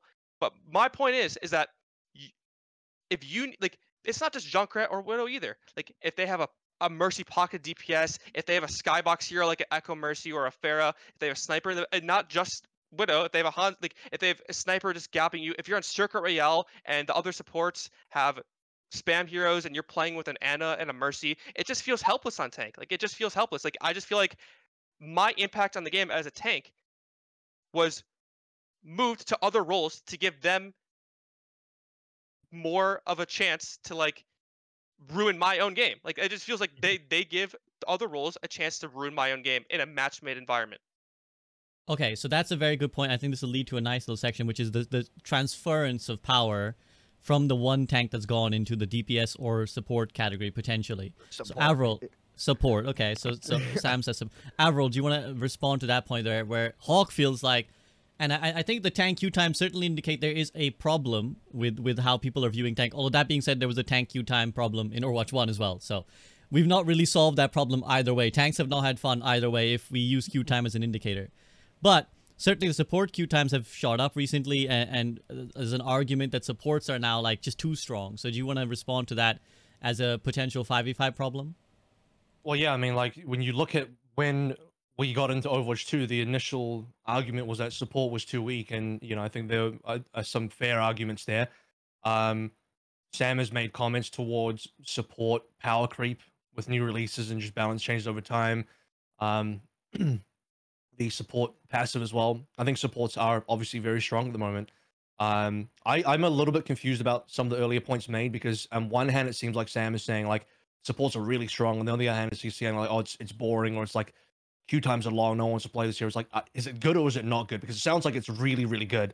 And it being, you know, there needed to be improvements to support. Maybe I think supports generally probably do need to be tuned back, but I think when you talk about what is and isn't fun, especially in comparison between 6v6 and 5v5, tank was the most complained about role in terms of what was not fun. So Hawk saying a lot of like, dude, tank is not fun for me in 5v5. And I think as a high level player in that solo environment, you do probably feel like a lot of the game is out of your hands. A lot of your game was similarly out of your hands in 6v6 as well, especially in the tank position. Like, that was the one position that people felt like they had not a lot of agency in, especially if they were a solo player. Now, you could dominate the game if you were a tank duo, and a lot of people were like, yeah, well, I had fun in tanks in 6v6 because I was playing in a duo. But, I mean, I think there was a clear reason why tank was the least pick role in 6v6 by, like, a landslide. It was not a fun role at all. But to talk back about supports, yeah, supports do need to be addressed a little bit in 5v5. I think heal creep is too much. I didn't think supports were even that bad on release, but I think generally the player base weren't happy with it, and that's the direction we moved in. Okay, so Hawk wants to respond, and then, yes, Hawk, go ahead. I mean, like, I think we all can agree that supports are very, like, just very, very strong right now. But when you, like, everyone's like, oh, yeah, guys, 5v5 will make queue times better. But, like, when the game released in October, whatever it was, November, I don't actually remember. October no one wanted to queue support. So they've now proven that they can get people to play roles by either one, adding content with new heroes, which tank did lack content, or engaging content, or not being able to play their old fan favorite heroes like Zarya, D.Va, or Rhyne because double shield was just so strong, or just like those heroes were so strong, or a Roadhog would ruin the game because it's just a flawed hero in roll queue and in 5v5 the same way. And they've proven that they can get people to play roles. They haven't proven they've been able to balance it, let's be honest. Like, and they've just made matchmaking so difficult. And they keep talking about it in these devlogs. They keep talking about matchmaking. They keep talking about like, oh, this. Like, can you, like, now they're talking about the rank system. Now they're talking about like all this stuff. Like, I don't think a rank system update. I think Overwatch is very, very good at judging a player's skill level.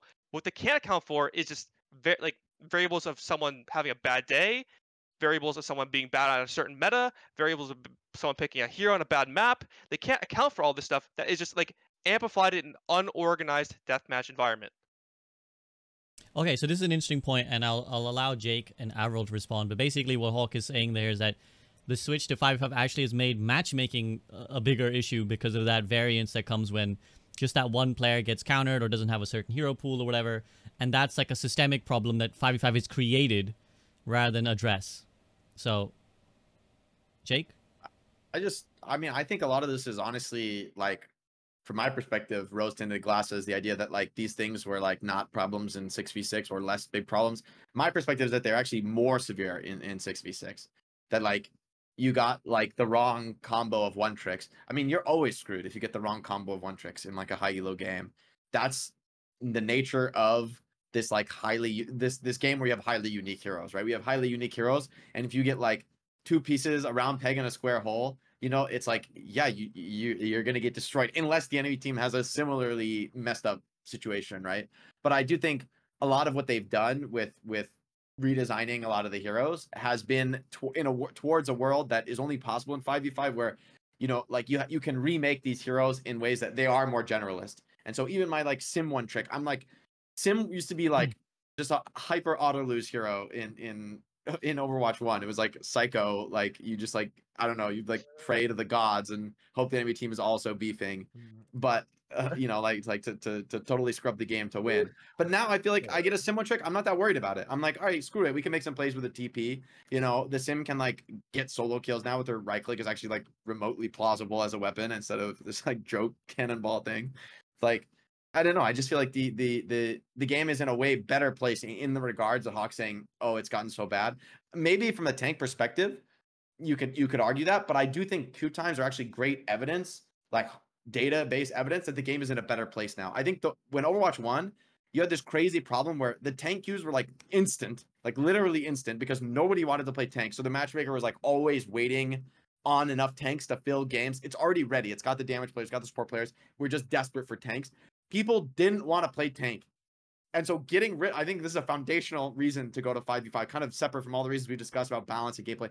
People didn't want to play tank, so we have less tanks to make a game of Overwatch so that we can play faster. In my opinion, even though support queue time is long, I don't think it's nearly as bad as it used to be. I think always when there's new content, that role takes a hit on queue time because people want to play the new hero. That's like never going to change. That's never going to change in any game ever.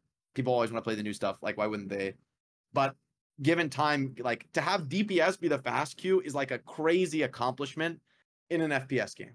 To have more people wanting to play support and tank, obviously tank relative to you only need to have as many, but to have those queues be longer than the one that you just shoot stuff is like a crazy achievement for Overwatch to have made. Like the game suits what the players actually want. If queue times hadn't been a problem in Overwatch 1 where tank was like literally forever, had instant queues for like since role queue, and the other roles had super long queues, then I think you guys would have a fair point. But I feel like that data just bears out a reality that people didn't want to play tank. Tanking in general as like a concept in video games is less popular than shooting stuff and healing stuff because it's just not as like direct. So okay, Sam. In my opinion, that data shows that 6v6 is the worst system. Okay, so good points, a couple Sam. Things. I'm not sure how much I can get to the matchmaker. To be honest, it's a concept I've been trying to wrap my head around, and I haven't really come up with my thoughts on that yet. But as to, so I'll let Hawk talk about that later, especially when we get to like your average player's experience. But I disagree with a couple things. Okay, number one, I think that the reason why queue times were so bad in the latter half of Overwatch 1 is that your average player and most players stopped caring about the game because they were waiting for Overwatch 2. So that automatically made all queue times much worse. At high-level play, the meta tanks were made playing the fan-favorite tanks abysmal. So, of course, that also sways it against people wanting to play tank because, you know, I could queue Zarya all day. I love Zarya. I think most people love playing Zarya. She's one of the highest pick rates. Diva's one of the higher pick rates. Reinhardt, who was, I think, I think Diva's the highest pick rate tank and maybe Reinhardt second. Ballpark, three most popular tanks with those core were all abysmal to play at the end of Overwatch 1. But back in October 2020, I think it was so special and that everybody kind of loved about that patch. I think that was the first time they really nailed 10 out of 10 balancing the game, where it felt like so many different heroes were playable, so many different comps were playable in certain situations, and they really did a great job that time. And queue times across the board were actually pretty good. Like, I remember being able to queue tank, getting about 2-minute queue. DPS was like at the most and top 150, like a 3-minute queue, and support was reasonable too. I'm going to get nervous about talking about queue times and roll queue because the balance and like how that works out is a tricky situation, and I don't want to divert too much away, but, you know, when each role is appealing, even without the content, when the game was still, you know, fresh off of Echo, right, you know, wasn't in the drought. I would say 2020 wasn't really the drought year. I think 2021 is really when the drought year started. But, of course, like, back then compared to now when the game wasn't getting updated, like, the queue times are going to be better across the board. I would disagree with you, Jake, on... Because I think, correct me if I'm wrong, fellas, our DPS queue times right now in, like, Plat, I think they're still probably a little bit longer than at top 500, right? Because top 500 tends to play the meta, and in the average metal ranks, people tend to just play with their favorite heroes, right? I think the reason why support has such a high queue time right now compared to DPS is for the wrong reasons. Because playing DPS feels obsolete. Because in Overwatch 1, aside from Double Shield, there were 5 other characters on the cast aside from a couple of DLC heroes that you genuinely had a chance to win a duel against, right? And entry kill and get the entry kill. And while that entry kill was less valuable in 6v6 than it was in 5v5, you still had more of a chance to make the play happen. I think what people are realizing in the DPS role right now, high level play, is that it's an illusion that you're contributing aside from, like, your occasional one shot or whatever. Like, the supports are just the better duelists. So the DPS players, like, they're these hitscan players, like you see this all the time. Like, the old hitscan players are just queuing Alari and popping. I'm not trying to make a comment about Alari's kit. Like, I actually don't mind her being able to duel and do damage. I'm not a big fan of the pylon, like the auto heal mechanic. I'm not a big fan of. I think the reason why the queue times have just gotten so good is that there's just a better damage role in its support.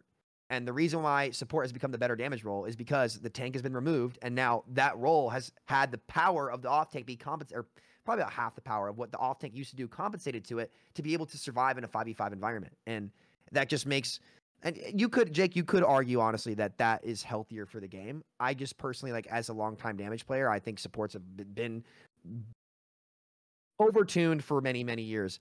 I personally don't find that better, and that's kind of my take on that. I don't think it's for the right reasons. Okay, but I know Jake is making faces, but I do want to let Avril talk. I think I saw Jake's eyes kind of just really not approve of what Sam was saying.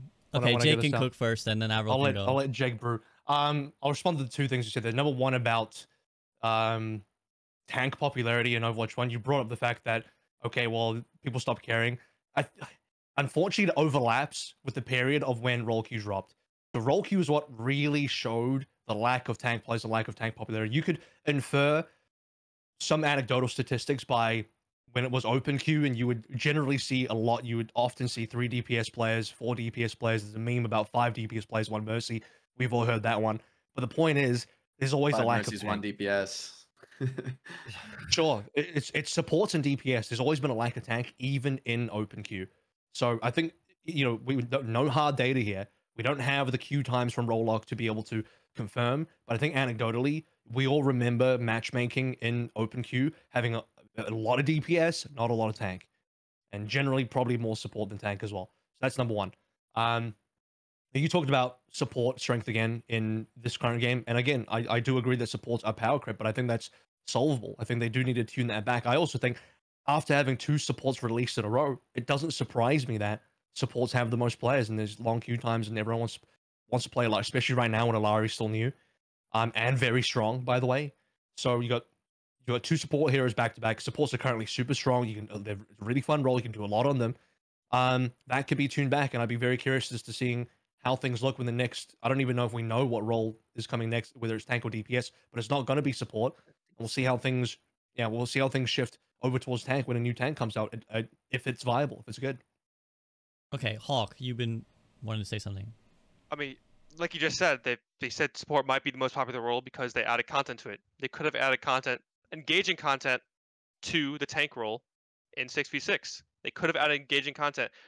You said roll queue, immediately tank was the least killer role. Well, immediately when roll queue came out, Orisa and Sig were put into the game, and they never, ever, ever, ever patched that. We're back in the double shield combination.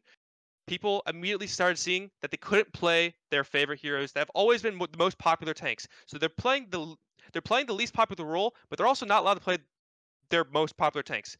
But now those heroes in this game have also just aged poorly. Like, can we agree that, like, D.Va, Zarya, and, like, Roadhog, and even someone like Ryan have just, like, aged, like, and Ball, but Ball, you don't make a video about Ball. Even Ryan, like, they've aged, like, very, very, very, very horribly. Like, they're either completely broken because, like, the devs give them like so much to like make up for their weaknesses that they had in Overwatch 1, or they are completely out stat gapped by like the new tank that does everything right. And this goes to supports too. Like you have Alari with like the damage of like Zen or even more.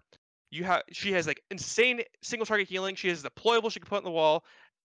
Like these are like generalist supports, but like tank doesn't really have these like generalist supports besides like Winston or like Ramatra, and it's just like there's so like these generalist supports are able to have no weaknesses. Like their weaknesses are patched up, but these tank heroes still have weaknesses because they weren't made to be solo tanking. Like if you put the game in 4v4 right now and put one support, you'll see that some supports are just statistically better. Like all these supports are now fighting for like their one super support. They're fighting for their neutral game. They're fighting for their who has the better ult. They're fighting for who has the better dueling capabilities. And you're just now making the game who has the better support stats at any given time. It's the same thing with tank. Yeah. That's a fair point. Actually, Jake probably should step in at some point as well, but I'll just make this quick so that Jake can also step in. I'm glad we brought this up. This does need to be addressed because there are tanks being left behind, which is why Olga's going to get a rework. I think that's the most obvious case of a tank being left behind. I think Ball's been left behind as well. So there are definitely clear gaps. I mean, you can see that the new tanks being released in 5v5 are far more catered to 5v5 because they were designed with 5v5 in mind. But that's where all the tanks eventually need to get towards. We probably need to get to a space where tanks generally kind of have to be re-looked at to better fit the mold of a 5v5. That's probably the one weakness of tanks being ported over, because they kind of were just ported over, add a little bit more HP, blah, blah, blah. But I have confidence that given how the new tanks and some of the redesigns, Doom before they removed the slow, by the way, Doom was super fun, super good. Orisa, okay, she's got problems, but a lot more solo viable than she was in Overwatch 1 by like a magnitude. So the design direction of tanks in Overwatch 2 is fine if we can move tanks towards that direction instead of, you know, where they were being just straight up ported over from 6v6 to 5v5. Hawk, you want to respond quickly, and then I want to let Jake... One thing real quick. Yeah. I would argue that majority of the tanks, like the new direction of tank, isn't as fun though. Like if you look at Ramatra and you compare his like you compare his like skill ceiling to like a hero like Zarya. Like I think the only really good tank that they've added to the game that's incredible skill ceiling, as good skill expression, is Junker Queen. It's the only tank they've added to the game. And another point is that they take forever to rework these heroes. Like we've been waiting for this Sombra rework for 9+ months. We've waited for a Hog rework for a little longer than that. Since the game came out. I mean, everyone in the alpha immediately said, Hog needs a rework. He's either going to be fucking broken or he's going to be useless. Everyone knew this. Like, everyone knew, like, what was going to happen. Yeah, but, and Hawk, if we have to rework all these heroes, it'll take years. Some of them don't need as much rework. Look, the point is that the current tank direction works, is the ultimate point. We can argue the Ram is not as much fun. Not as much fun as Jungle Queen, because Jungle Queen is, like, the real... I would put her... on the totem pole, like this is 5v5 tank, right? This is the real, like that I think is, the yes. prime 5v5 tanking experience. Like she's actually insane for that. But that proves my point. Is like I think the direction is good. It's maybe we can argue like, oh, it's going to take a while. The devs are slow. Wait, by the way, we've already had a Sombra rework. This will be Sombra's second rework, and I don't know if you count the, you know, the other rework when Invis. I don't know. That's not really real, but Invis went from the timed thing to an infinite thing. Anyway, the point is... Technically, they're also at the start of Overwatch 2. Technically, the hacking while invis was also a rework. And the amp damage on hack was also... They changed what EMP does and things like that. The amp damage on hack is also like a rework. She got re-kitted, yeah. Yeah, so anyways, carry on, Avril. I mean... So I'll let Avril finish, then I want to let Jake chime in. So just Avril finish your point. I mean, that's it. Really, it's I think, based on the current design, tanks are going in the right direction. And that's a positive thing, even if it takes a while. Okay, so Jake, I want you to... tanks. Yeah, sorry. Okay, so generalist... No, that's fair. Go ahead. Finish your point, Hawk, Jake, real quick. So, okay. I'd like to go off this point Hawk made. I agree, Hawk. I think Junker Queen's like the best, most interesting tank in Overwatch 2. But just to challenge you on like the core debate here, I think Junker Queen could never have existed in 6v6. Could not have been balanced. I think imagine like an AoE speed on a tank in 6v6. I don't know. I think she would have low ass health. World of her. She would have low ass health. Like she would be literally like almost Zarya. Just like she'd be Zarya level. But that's what I mean. I mean like a world where you have like Junker Queen's vulnerability is that she lacks much movement, and like you can like CC her and like stun her down. You know, like that's her weakness, I guess, as a tank. She doesn't have mobility. She doesn't have a way to like block utility from other stuff. But what if she did? What if you could play another tank who gives her that? I think the hero, like, you'd have to tone this hero back so hard. You'd have to be like, holy fuck, this hero's crazy when she gets, like, hard enabled by another tank. But there's no other heroes. Like, the tanks are the heroes who do that to each other, who remove each other's weaknesses. The supports can, like, save you, but they don't, like, okay, like, the god scenario is getting the Suzu as the CC comes in, and then you can, like, keep going. But compare that to, like, how, and, like, but that means Kiriko, she's probably TPing in. She's probably taking a huge risk to do that. Like, versus an old, like, you know, like, my Winston jumps in, and I just, like, give him the Zarya bubble right as the Ana walks into the bubble, and then you sleep the bubble, and you get destroyed on Ana, right? Like, those combo skills force the devs to, like, hard limit what the heroes can do, right? I.e., like, we said we can bounce double shield. I think, yeah, you could bounce double shield. You just fucking give Orisa 200 HP, and then it's not, it's fine. It's not good anymore. But, like, to make actual balance where it's not just, like, these, like, double shield can only exist together, and then they're sort of okay balanced as a unit, then Sigma and Orisa could never be good in other comps because they're so neutered due to the strength of the combo. And I think that's the same thing that would happen with Queen if we had a 2-tank 6v6 world with Queen. She's so scary when she has another tank who removes her weakness that she has to be super gate capped on her kit and, like, super limited on what she can do, because when you take away some of her limitations with the right combo, she becomes like an unstoppable god. And we get a meta where you play Zarya Queen and tanks do insane damage, and they're also not killable. You know what I mean? Like, I think those, like, it's because that they have 5v5 that we can make a hero like Queen. I think one of the things Queen does that's, like, makes her such a good hero is that she has this, like, super high skill ceiling skill shot that, like, extends her range as a tank. I think that's one of the best things about tanks in Overwatch 2 is that they have, like, the ones that have that. So I actually think Orisa is actually an example of this. Even though I think Orisa is overtuned, I actually think, and, like, just, like, too strong, and maybe like her being unkillable with 2 survivability skills is too much or whatever. But I think she has, like, a high skill ceiling aiming. Like, her primary is actually high skill compared to most tanks. The hitbox is massive. What do you mean? On the left? On the spear. It's massive. No, I mean, she has an actual projectile tracking weapon on a tank. I mean, she always did. Well, yeah, but the old one was, like, Pega mode, and you shoot other tanks with it, right? I think the way you played, the way you actually played Orisa in Overwatch 1 was, like, you just stand there and shoot at people. Versus now you have to, like, run in, get on top of somebody, spear them into a wall. It almost is like playing Doomfist in a way. You're trying to, like, spear people into walls. That's, like, your gameplay loop on new Orisa. I actually think, despite Orisa being overtuned, obviously she needs a nerf, but, like, I think her design is actually way better for the game and has this, like, interesting, okay, I can, like, CC people into the corner, but my tankiness, my contribution as a tank is, like, basically pulling aggro by being super aggressive. That's kind of what Queen offers too. Ramacha is a little bit more scaled back where he's got his shield and he's got his block, but a lot of what he does is tank by being aggressive and threatening and getting in and doing damage. And we've added, like, depth to heroes like Winston, giving them, like, a hit scan ability so that they aren't forced to jump in. They can have, like, multiple play styles on Winston. I think those reworks wouldn't have been possible in 6v6, where tanks had to have some hard limitation, which in turn made them even more dependent on the right duo hard enabling them. And I think for me, like, heroes like Queen and the even heroes like I think Orisa is a good design compared to old Overwatch 1 Orisa, where you were like mode assist your teammates. That's the only thing you can do. Like, now I think the tanks in Overwatch 2 have way more individual playmaking and way more high skill aim potential than in most cases they did in Overwatch 1 because of the limitation of the combo balance. Doom, pre-nerf Doom, insane Overwatch 2 tank. Amazing, I think, great design of Overwatch 2 tank. Well. Okay. I agree. Okay. I want to give Hawk a chance and then Samito a chance because Sam hasn't spoken about it. So Hawk, go ahead. I think that you could have easily added Queen to Overwatch 1. Very, very easily. Like, just because she has a, like, super tank kit in this game with her health and her self-healing being so high does not mean those numbers can't just easily be adjusted to fit with another tank.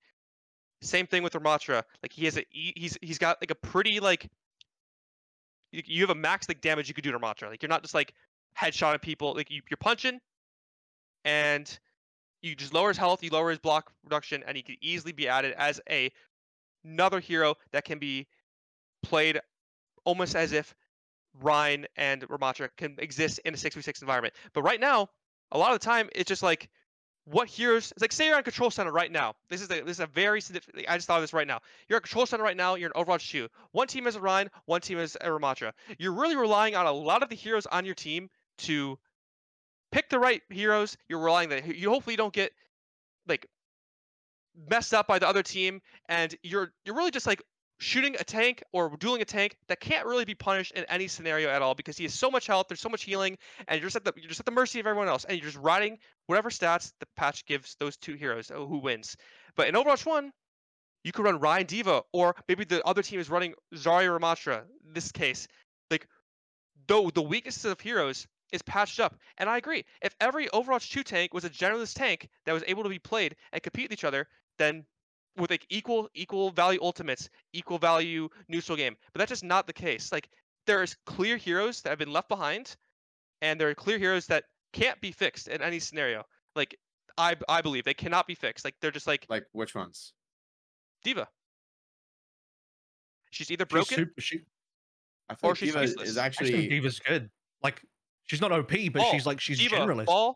Ball's a problem, but I don't think Diva's a problem. I think Diva's generally fine. She doesn't have an ultimate.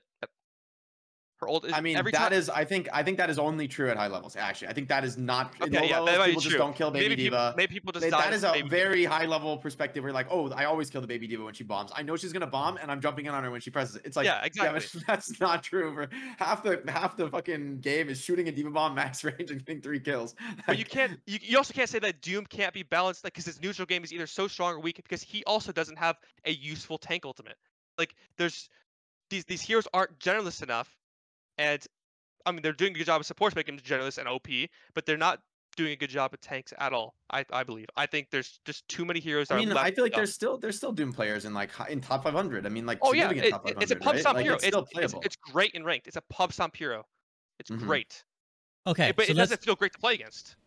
So let's talk to Sam, and then I want to talk about this wider issue of what the game has been like for your average player. So, Sam. Yeah, I want to get to that. So I agree with Hawk. I think these heroes definitely could work in 5v5. I would have loved to play Doom, like tank Doom, and have his values changed, or Junker Queen as an off tank. I'm not really a main tank player. I had a Rhyne stint in season 3 of Overwatch 1. It was a good time, but you know, I had to hang up the cape. No, I mean, now you can cancel your pins, though. Yeah. Well, I canceled my pins by charging into the enemy team's backline, so that's how that used to go. But no, like, look, I agree with you guys that this stuff works, right? But I think particularly in the tank role, it's not better, because what made so many of these things fun and made opportunities, which I'm going to get, SVB, I'll segue this into the lower level player conversation, is these heroes, one, from a DPS player's perspective, were actually killable. In, like, as a tank, like, I genuinely believe that I think I could kill them. Two, that style of play, that potential for Junker Queen to kind of be the off tank, or Doom. Like, for example, I think Doom could be a really fun brawl tank too. Like being able to play Doom against a Ramatra Zarya comp or something like that. There's additional play styles to Doomfist and ways to play that character at its skill ceiling that in 5v5 I just couldn't do. Like, it's not possible, because that second tank isn't in the game, taking space, allowing the rotations, having that little bit of the poke phase, like you said, Jake, where I think there is a Goldilocks zone, as I like to say, where it double shields way too far out of it. That's like to Narnia. But, you know, that was part of the beauty of Overwatch 1 to me personally, especially, you know, that really encouraged me to play the off tank. And in this game, you just can't do that. Yes, it works. And yes, is it like people saying 5v5 is going to kill the game, I think is a stupid argument. I think that Overwatch is still Overwatch at its core, but there was more to do in that 6v6 environment when going up against these tanks and playing these tanks. And I think to say that, you know, these new heroes wouldn't fit isn't necessarily fair. And in the 6v6 environment, a lot more of these heroes wouldn't have to be left behind for the long period of time, though Hog being an exception, because Hog is just... Hog's an open queue hero. That's the last time I'm going to say open queue. Hog is an open queue. Put Jonak on Hog for one map and run Mercy solo healing Junkertown. That's all he'd ever... Or if his hook pulls you through buses. But that's kind of what I think. And now, SBB, is it all right if I go to the average player? Sure. Unless, Avril, you raise your hand. You wanted to kind of interject. I'll just respond to one thing. You go ahead. Just before we shift topics, I'll respond to one thing. And I just want to clarify the point about if we were to hypothetically bring Overwatch 2 tanks over to Overwatch 1. Now, you could bring them over, but I think to Jake's point, he can correct me if I'm wrong, but you would have to heavily neuter these tanks, potentially ruin their identities, and really scale them down. And I'm not just talking HP, I'm talking generally their kit. You would even the reworks, like, you'd have to tune stuff way down or remove Winston's right click, a bunch of the stuff that makes the heroes way more fun and way more general, and I think better for the game. And that just removes their utility in Overwatch 1, because now 2 tanks just optimally work together. And I will concede one thing is that, like, if you play the game super optimally and at a high level, especially, and two tanks are working together, that's a really fun experience. We can talk about the depth there. Yes, you get to work with your tank partner and things are great, but the issue is the difference between that and not working optimally is so gigantic, and that is more true for tank than any other role. Can I ask a question? Why do you think that, for example, Winston's zap shot would have to be removed? I don't see why that would have to get removed in 6v6. Maybe it doesn't, but they have to tune him down. Maybe Winston wasn't the best example, but the Overwatch 2 tanks, especially, I think. Can you give an example? I think it's more of the. I think it's more of like the new heroes, right? Like imagine. Yeah. I mean, you say Ramatra is fine. I don't think Ramatra is fine. Ramatra's weakness as a hero is that he's like no protection from CC other than his shield, which he can't move. Right? Imagine if Ramatra could ult and get like Diva Matrix while he runs down your Ana. There is nothing in the game that will deal with that. You just get smoked on Ana, and you're defenseless. A shatter, a support. Right. So everything that you get to use now. But my point is this: like Ramatra has this like incredibly powerful thing where he can like run you over, but he is defenseless against boops and CC when he's doing that. He has like a core weakness, and so my point, even not the ult, right? Like, yeah, sure, the ult can be countered by other ults, but how about he just runs you with his fists up? He could kill you before the Matrix drops. You know. Like on Ana or something, and well, you're like two tanks. There's more that could knock him away. You could have a Doomfist, the new tank Doomfist, knock away. You could have the Diva boop him. You could have the Rhyne pin him. You could have, assuming the Matrix acts there, you could have the Brig flail him. You could. There's still like a lot of those options are still there. I'd say maybe there's more in 6v6 because you have. Well, that's my point. Is it's like you're like you if there's like you need these certain answers to counter hero. Like a smaller number of answers, that means you're gonna have to like tone down the hero, because realistically the way most people play the game is not to like, oh yeah, like okay, they're running this and so I'm gonna run that, like I'm gonna tech counterpick them in every situation. It's like, no, if people want to just like log in and speak on the general player's experience and just play their heroes, for those synergies to be unlocked, you have to tone down the heroes. Like, why do you think all the heroes get a buff in Overwatch 2? Like, not just a stats buff for the tanks, but like they're actually like doing more. They have like some new element to their kit that's like better and more flexible than it was in Overwatch 1, because if you give all these tank heroes were already oppressive in Overwatch 1, especially that duo would just be even more oppressive. Sure, the other tanks would also be oppressing your team. I'm not saying like obviously it's a 6v6 game if in that world, and yeah, you can both do OP synergy shit, but for the rest of the heroes in the game, it's like Junker Queen plus Zarya. Like, what the fuck does any hero in the game do with the Junker Queen getting 2 Zarya bubbles, you know? Like, you only get one. This year, that's the point. Zarya would have to be toned back down. Exactly. Then you take away that from Zarya. Now Zarya can't bother heroes. She still works, right? But she was made for that. She was always the rework heroes. The rework heroes aren't as bad. Like the heroes who exist in Overwatch 1 and they made like subtle changes aren't as bad. But the new Overwatch 2 heroes, and also heroes like Orisa that are like basically a new hero, right? Like fundamentally, if we sat down, because we're smart people, we have different. If we sat down, we're smart people. Say we're the Blizzard dev team. We're making these changes over a week, max. Like we can make this a fun game without having double shield, without having these problems. We could do this within a week and make the tank experience fun. Like, do you really think we couldn't do that? Do you really think you could not do that right now? Hubris. Two people. I think it's a little bit hubris, because to do it for everyone in the player base, that is exactly. Weird. I'm sure I could do it for pros. Give me like 2 months of like dropping new patches, watching pro scrim. I will make you a like almost perfectly balanced game for pros. But that will not work for gold players. They will get stomped by some OP shit and be like, this sucks. You got to remove this. Because they never got to go back. That didn't happen in 6v6 though, because double shield was so oppressive, and yet that was never played in the low ranks. They were playing Rhyne and Zarya more than anything, and what they complained about, and we'll transition, was Reaper and Moira, because the Reaper would walk up to the tanks in 6v6 and they would just, you know, they just roll them. Right, that like the things that your average players compared about were not tank synergies. It was the Reapers. It was the Moiras. That was like the gold standard for what people complain. Yeah, Avril, go ahead. Actually, people just complain about tanks being unfun and just shit. And actually, you want to talk about what was heavily picked by general players, especially in Overwatch 1. It's just Hog. Hog plus any other tank is really what Hog was. That's the majority of the games, or Hog plus one, Hog versus Hog, and then should have been reworked. But that's the if you are playing, but because so many players just lock in Hog plus one useless other tank hero, and then one tank duo does rock up with a synergized tank duo. The difference is unbelievable, and that's the thing, is like we could make the game fun for players that play the game optimally. If we did it, I'm sure maybe it is hubris, But I'm sure, Hawk, like this entire group, all five of us, we could do a patch where it's great for people that will play the game optimally in an organized setting. But for people who just solo queue and just fuck around, they're never going to play the game super optimally. And the tank experience is extremely egregiously bad when that is the case.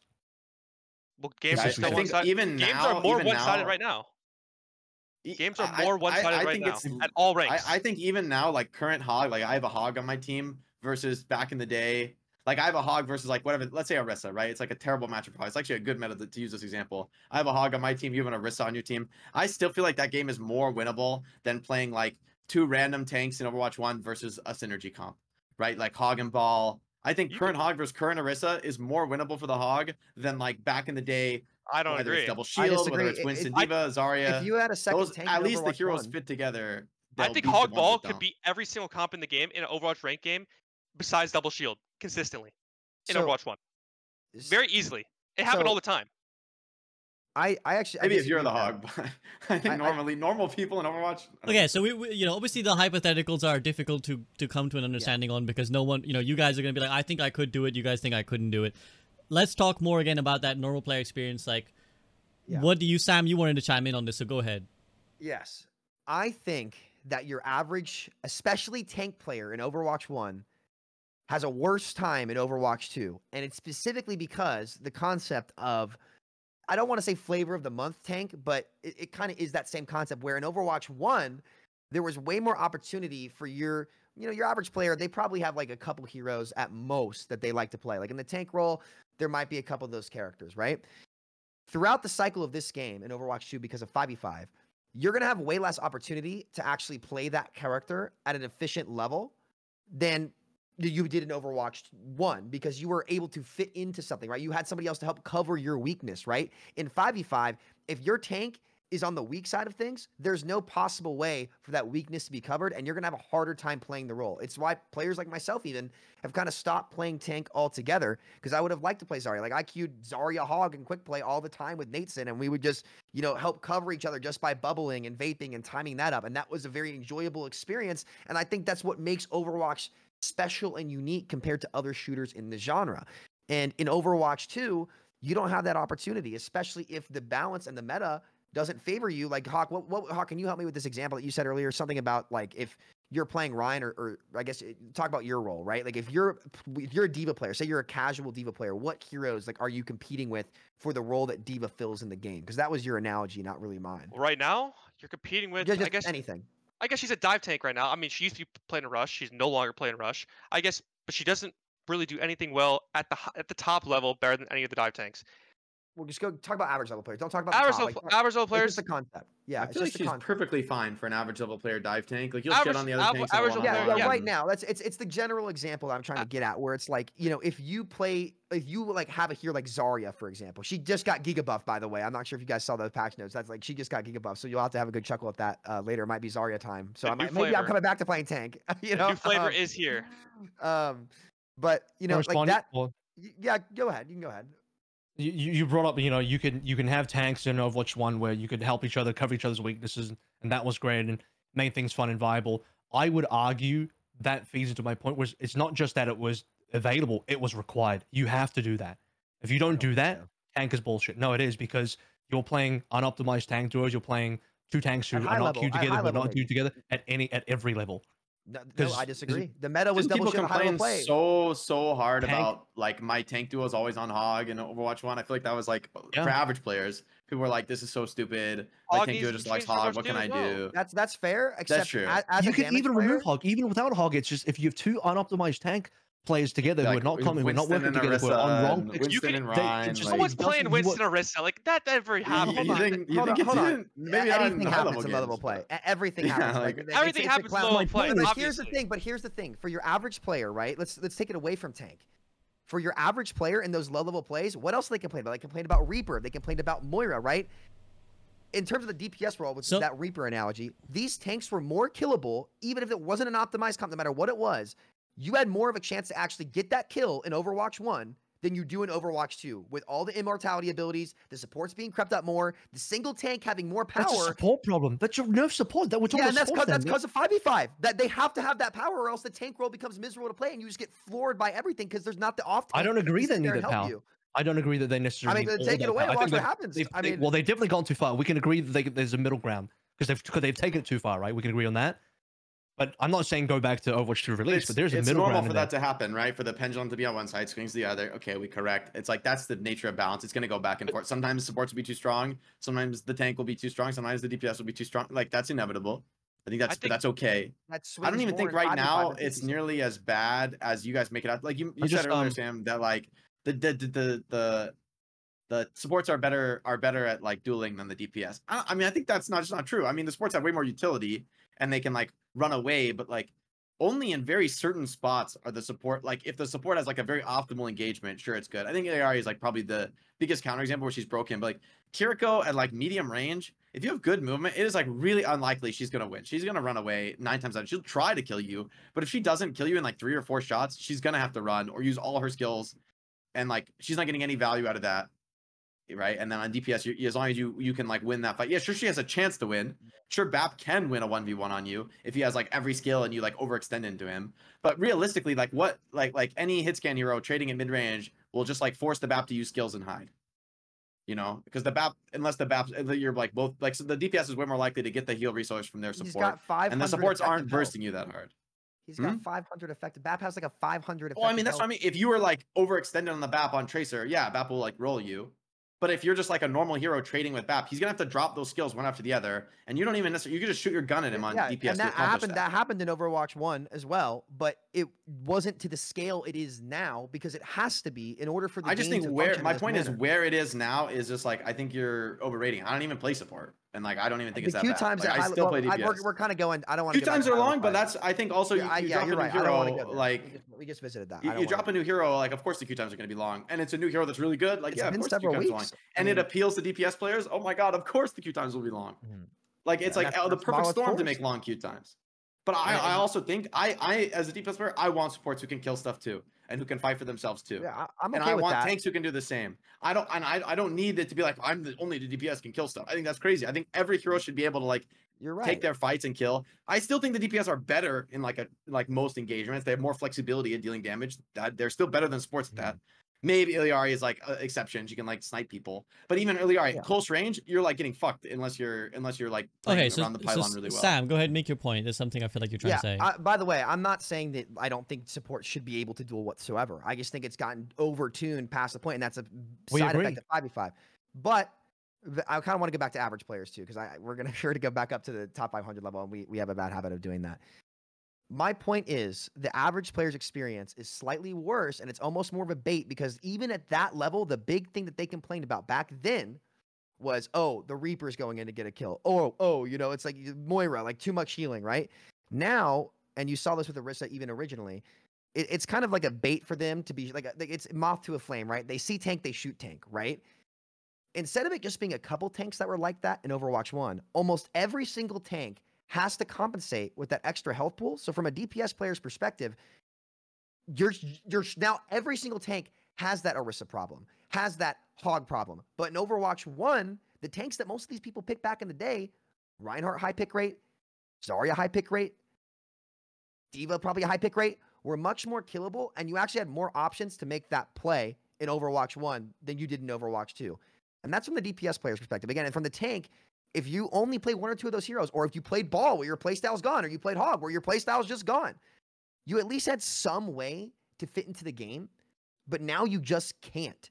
And it can function, and they can get it there. I agree with you guys. It can get to that point, but it's not better than it was before. I'm not sure how big that margin is. That's speculation for me to be able to say how much that margin is. But those options and the way the game flowed in that regard suited more casual players than it did previously. I'll use my roommate as an example. He used to play Ball all the time. He liked to roll around. He was not playing that character right. I can promise you. He was in Gold. I watched him. He was terrible. I hope he doesn't see this. He was not good. But now, because that a way to play the game is gone, he doesn't even play Overwatch anymore. Like, he's like, yeah, I just wanted to play Ball, and, like, that now that his playstyle's gone, and, you know, like, my buddy who used to play Reinhardt, he feels the same way, that having that off tank, like, allowed him to play Reinhardt better with his friends. they just stopped playing. And I just don't think that's a better version of the game.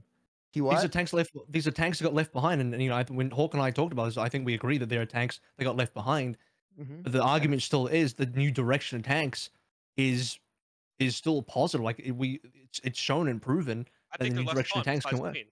I think every single time we've gotten like a meta in ranked, it's just like one tank that just sits on the objective and you can't get him off. Like you get a Ramacha on the objective, it's just not really fun. Like if you're playing a tank that can't get him off, or you're playing a support comp that can't get him off the objective. Right now, Orisa, I guess she just got passed. Fun is so subjective, man. Like I mean it's obviously opinionated. It is talking about average players too. Careful we're talking about average players. Like these guys, like I believe that it's just my opinion that Ramacha is more boring, and I believe that Orisa is more boring than any tank comp you could have played in Overwatch 1. I believe they're so...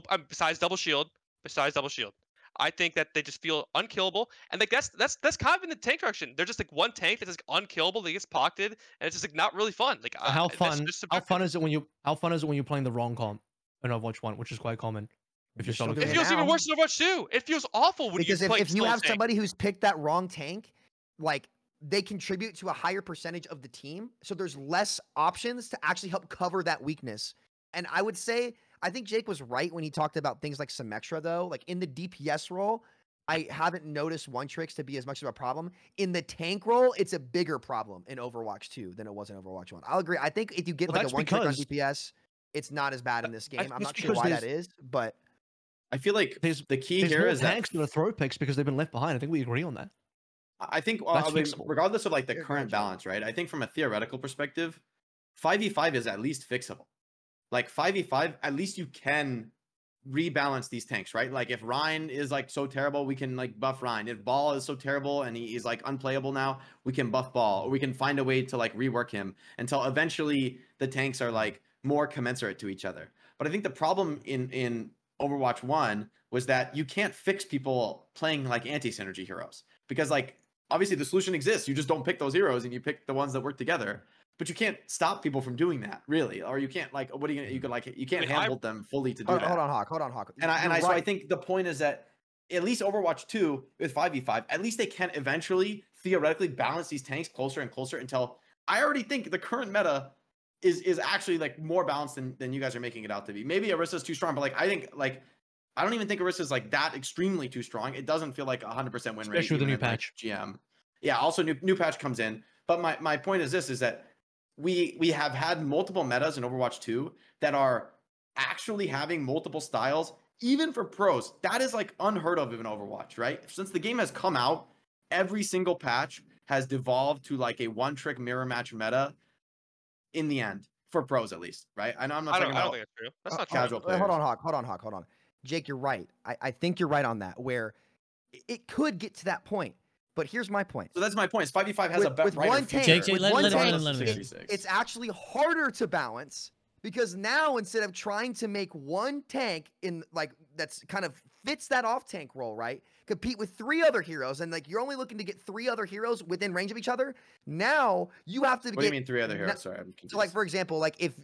Monkeys meta in the same archetype, right? So like whoever's filling off, like for example, like with Winston comps, you had Diva sometimes, you had Zarya sometimes with it, you had Ball sometimes, some atrocious Ball monkey comp. We don't even talk about that. But instead of having only those three characters compete for that spot, now you have to deal with SBA. Are there 11 tanks in the game now? I believe so. That's one hero is competing for 10, making it harder to balance to keep variety and diverse playstyles in the game with the same archetype. So I would say that the game's harder to balance for the developers if they want to keep a variety of healthy tanks at one time. Well, in Overwatch 1, and this is where I think 5v5 really, really lost the most, was in the tank slot and in the tank category, especially for your average tank players who, frankly, if Orisa's meta right now and she's an easy hero to pick up and you just spam the abilities and you want to play, I don't know, what's the hero that's, you know, you bat into Orisa, but that's not Roadhog, because Roadhog is such an outlier. Like I don't want to use an example. Ryan or something, right? Which is a very high pick rate character. Requires a lot of resources. It's even harder for that character to be competitive, to get picked, and feel rewarding when, in order to keep the variety going, they always have to only buff one tank, and there's no option for a second tank to take off that workload. And it's harder to fit these characters into a playable way in the game, in the 5v5 environment. Hawk, what was that analogy that you made to supports? We were talking the other night Let Hawk get his metaphor. If they went to 4v4, like every support that was not made to be a solo support would now have to be reworked as well. Like you made this analogy. Say you're playing Lucio. Lucio is now the single support you have on your team. You have to buff him up so hard, but then he's the best. He's got to like have both auras at once or something. Now he's the best support in the game. This is exactly what they did to Tank. Like the one Tank. I mean, people enjoy having support synergies right now. People enjoy working with your other support. But when you take that away, what happens to support? One support is significantly better than the others in that archetype. One support will just be the focus and the blame of like not getting healed. And the average player does not play many heroes. The average player does not want the pressure of being the solo tank. The average player, when they see a Reaper and they're playing Winston, feels like they're counterpicks. They can't win because they don't have the players that they just don't comprehend that. Like they get counterpicked so easily. So at that point, you're just it's more of a coin flip in the matchmaker, I think. And then there you go. The matchmaker's back. One-sided matches. Stomps. Like again, I think the same thing in Overwatch 1. There was Avril so many stomps. You're right, Avril but it's less prevalent. Wait. Let Avril speak. No, I think balance is more difficult to achieve in 6v6, and the reason for that is, again, tank synergies together accounts for way more exponential increase in oppressive power and power in general than any of the other roles. You can talk about supports, but like, dude, honestly, like, there's let's play this hypothetical out. The more tanks are in the game, let's go back into. I hate that we're bringing up OpenQ again, but I have to do this for the sake of the example. But the more tanks you add into the game, the more they exponentially increase each other's power, and no other role does it. This is why it's difficult to balance. If we were back in OpenQ and you had to balance tanks against the possibility of playing with 3 tanks in your team, 4 tanks in your team, 5 tanks to your team. Absolutely impossible. This is like when you had to, way back in the original Overwatch release, you had to balance Winston against 5 copies of himself or some bullshit like that. 2 tanks, balancing against the fact that there's another tank player on your team and what the most optimal output of that is, that's where the balance has to be, because if you don't balance around that, then that optimal output of 2 tanks working together at the highest level of, of 2 players calming together, trading cooldowns, covering each other, mitigating damage for each other, that gets absolutely insane. That has to be addressed, and I think the most efficient way to address that is to lower the number of tanks. The more tanks are in the game, and this is, again, when you go back to OpenQ, it's just a proven point, the more tanks are in the game, the more powerful that tank role specifically becomes. You just don't see that as much in the other roles. You can stack 5 DPSs, doesn't feel as oppressive. You can stack 5 supports, not even that bad. 5 tanks, or like more realistically 4 tanks, 2 supports, we've literally had those metas. Tanks compound on each other in a way that does not happen nearly as much in the other roles, and that's why it's far more difficult to balance tanks when there are more tanks in the field, especially on the same team. At high level play, yes, but no, at any level of play. Every level played Zarya in a double shield meta in average ranks. You think every player experience goes every single game? No, they did not. No. Which one you're talking about OpenQ. You're bringing up OpenQ. So even if it's not goes like Lucio Mara. I'm allowing the OpenQ example because we brought up 4v4 instead. So like I'm allowing OpenQ with that. But it's a hypothetical to illustrate how strong tanks are when they compound together. I can say the exact same thing with supports. I can say the exact same thing. It's not the same. I just argued with the same supports. Wait. Okay, let's get some clarity. Okay, so here's something I want to interject, because we've talked a little bit about why people were playing, like why Tank was better in 6v6, why Tank was better in 5v5. The truth of the matter is people have not been really interested in playing Tank for a long time. Like the only one exception would be the launch of Overwatch 2 when Tank was like the popular dominant role. But for the last... so much reworks and new content. Yeah, there was so much stuff going on, and arguably they were comparatively stronger after, supports now got buffed and stuff.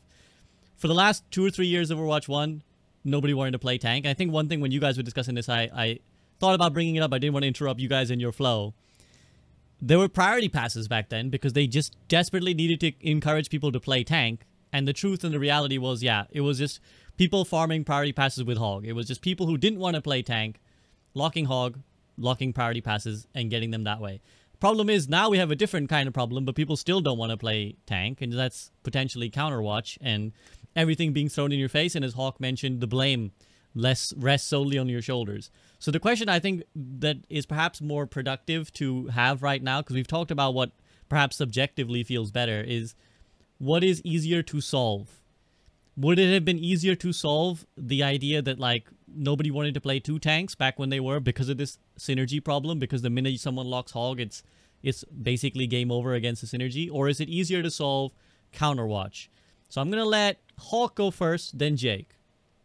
I think if they just add content to tank, people would play it. They've already proved that if you add content to a role, you're more likely to play it. They've already proven that. And now, I don't think these issues that you just brought up can be solved in 5v5. I think they're just going to keep getting worse as more heroes are added.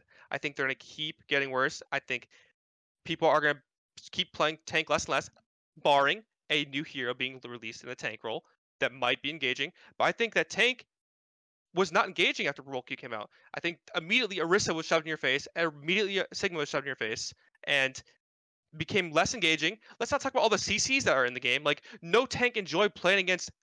I think the big three are Sombra Hack, Brig Bash, and Mayfreeze. I think those three just ruined, like, playing tank in Overwatch 1. But all those things have been like addressed. They've been addressed. Like, there's no reason that Sombra should have hacked you out for 7 seconds in Overwatch 1 or whatever it was. There's no reason that Brig should have bashed you every 5 seconds in a giant ass hitbox. I think Cassie Flash was actually pretty fair. I don't think it was incredibly broken. I don't think many people complained about that. And it seemed like it was a cooldown you could force out and play around. When you had all these things that could be stacked on a tank, that's when it became a problem. Okay. Jake, your POV? So my POV is that the idea of people wanting to play tank or not wanting to play tank, I think even if you look at something like Reddit or people who are like hard follow the fan communities for Overwatch, you're still getting a really, really skewed sample of people, because it's people who care enough to post on Reddit, like, or the BNet forums or whatever, right? So I think even people thinking about, like, well, what are the conversations about the game? And a lot of people say, oh, like, I want to do 6v6. Like, I missed that. I think 2 points here. First point is, I think the reason that they changed a lot of the tanks in 5v5 to this, like, new style of, like, self-sufficient brawling heroes who, like, kind of are like big strong DPS more so than they are like pure tanks who like work off each other like they did in 6v6, like that stylistic change was not actually to make existing Overwatch 1 tank players happy. It was to make more people interested in playing the role, period. Because I think obviously if you're like an Overwatch 1 tank player, you love playing 6v6 tank, then like obviously why would you want to change? Like that was your real, you love that.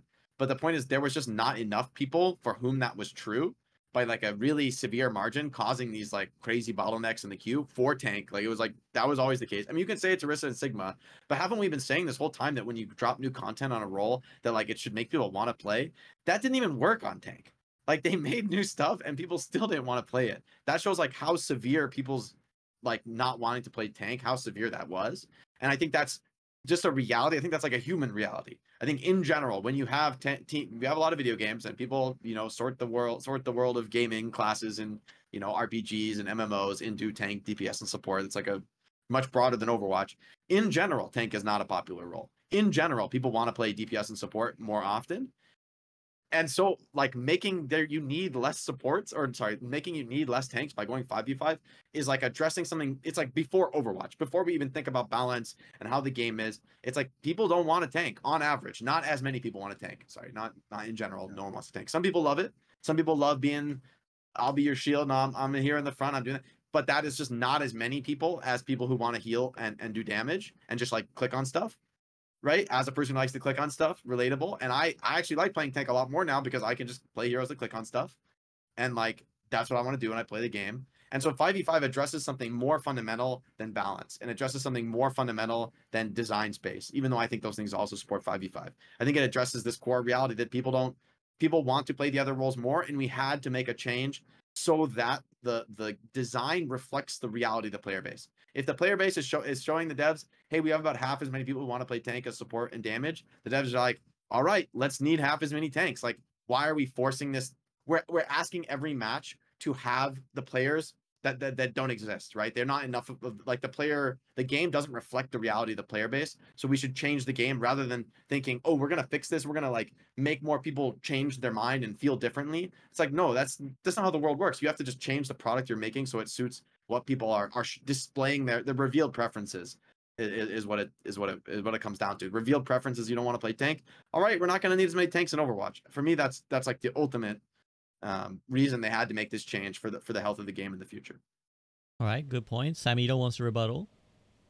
I just wanted to add on, or kind of answer the question, which one, I find this question a hard one to answer, because I'm not sure if it's exactly the same debate topic as, it's kind of like the same thing with discussing open queue tanks, right? Where it's like, you know, we're kind of debating which one functions better gameplay wise, and this one's a little bit out of the box. But I'll do the best. I'm more talking like the reality of the game. Yeah, because obviously that was an answer to you. Yeah, sorry, that was just already got the game together.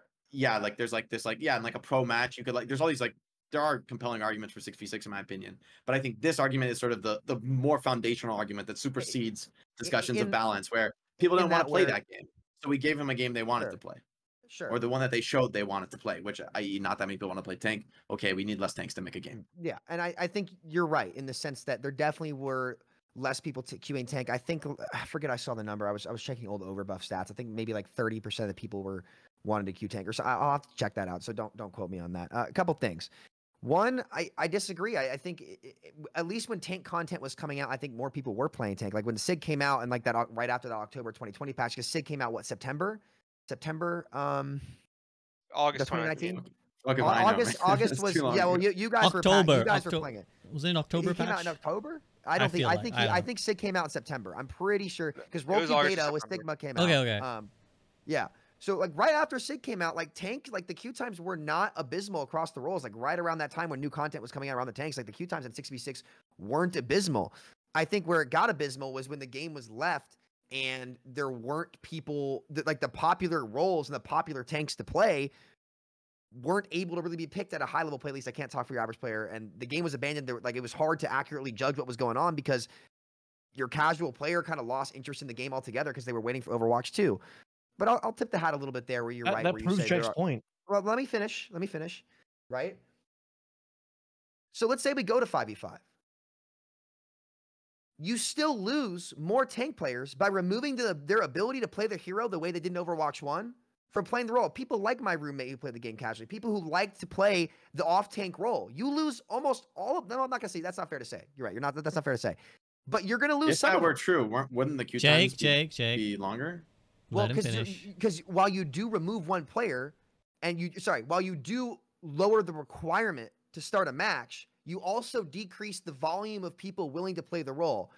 To what margin? I'm not sure. So I will give you a little bit of that point there. I will tip the hat in that regard. But we don't know how much that helped. We don't know how many people stopped playing tank because the way to play their hero, like I have people, they were coming to my chat all the time like, man, I used to play ball. I don't play ball anymore at all because the way to play them isn't viable in the game anymore. Yeadle covered that in his video. What about the old people who would just hop on and play Hog, the hero that people complained about a lot, that has lost his role in the game altogether and will get flamed every game for picking that character? So you're right. You lowered the requirement to actually have people like start a match and enroll queue. That's really, really important in the industry where compared to when Overwatch first came out, there's way more shooters out there. There's a lot more competition in the industry. So lowering those queue times absolutely is important. But what did it cost you as well? It cost you more coin flip matches because if you don't get the right tank in that scenario, you could just waste the whole match because you get the Hog that's running around like a goofball or a Ball who's rolling around like a goofball or, somebody who clearly is making big mistakes and is mismatched, right? So you're right in the sense that I'll tip the hat there and say, okay, maybe this made it easier for matches to come up and maybe there were less people queuing that role in general. And, that this is one way to address it, but you also lost quality for it and you lost depth. And in my personal opinion, the reason why I prefer 6v6 is the cost to making that change outweighs the reward of slightly getting that potentially faster match. When you lose players' playstyles in the tank role, you frankly just make that role harder to balance, in my opinion. I know, Avril, you'll disagree. At the high level play, sure, maybe, but you're making that every role level play. I said every level. I wasn't talking about level. Okay, Sam, finish your point, then we'll let Avril talk. Finish your point, then we'll let Avril talk. I disagree with that point because, again, now you have 10 or 11 heroes competing for that one spot, and you almost eliminate the archetype from the equation. It's greatly diminished, and it's just so much more competitive to get those heroes to get played. And those costs just, I personally think, outweigh the benefit of, from a format and product level design, making that change. I think you lose more than you gain. Okay. I want to address...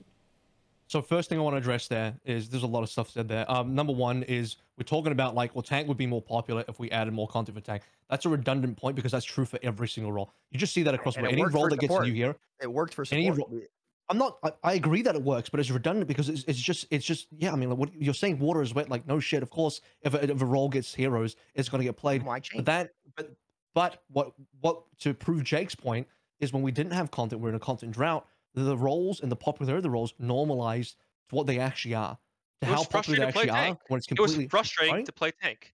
It's always been frustrating to play tank. That's always been true. Well, they abandoned the game for 2 years. How can you even argue? They abandoned the game and left the most frustrating role not fun. Like how do you? I'm saying it's not fun. I'm debating it's not. Hang on, I'm debating it's not fun because of the way tanks interact with each other, because of the requirements. Sam brings up multiple times how like you guys talk about the depth and like, oh, you have tank synergies and like helping each other and covering each other's weakness. That's not just a feature of tanks. It's a requirement for tanks to actually be fun. And for the majority of gamers, for the majority of people, this is why I'm saying it's when I'm talking about balance, I'm not talking about pro level. People don't understand. People think I'm talking about pro for some reason. I'm talking about the whole game. The whole game for the balance of tanks doesn't work because the requirement is that you must synergize with tanks. It's not just a feature. You must play that way as tanks disagree. For it to actually work.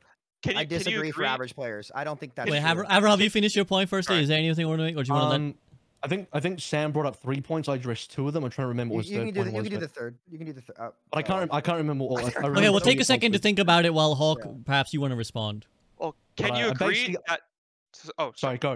You go. Can you agree that more average players get easily counterpicked and play less heroes? In Overwatch 2? In Overwatch 2, yes. I think specifically for tank, counterpicking is more prevalent in Overwatch 2, specifically for tank. And do you agree that more average players play less heroes? But I would argue that a lot of this discussion about tank in Overwatch 2 is due to the fact that there are plenty of numbers of leftover tanks that are just ported over from 6v6 to 5v5 without enough changes to really make them into 5v5 tanks. So I think that's the major weakness. That's the one area that I'm happy to concede. It is the one major area of weakness for 5v5. As Jake and I have discussed, that's an area that is actively being fixed, and you can actually see a light at the end of the tunnel for what that looks like, and that's positive for the future development of the game. How confident are you that can be fixed? Because if you look at today's patch, I mean, like, I am not confident this can be fixed at all. Like, Zarya is now the new flavor. Like, I look at this patch and say, yep, this hero is fucking broken. Like, that's what I see. I see this hero is going to be good at all ranks. Now I would actually argue the patch is out, right? So we can talk about it. Yeah.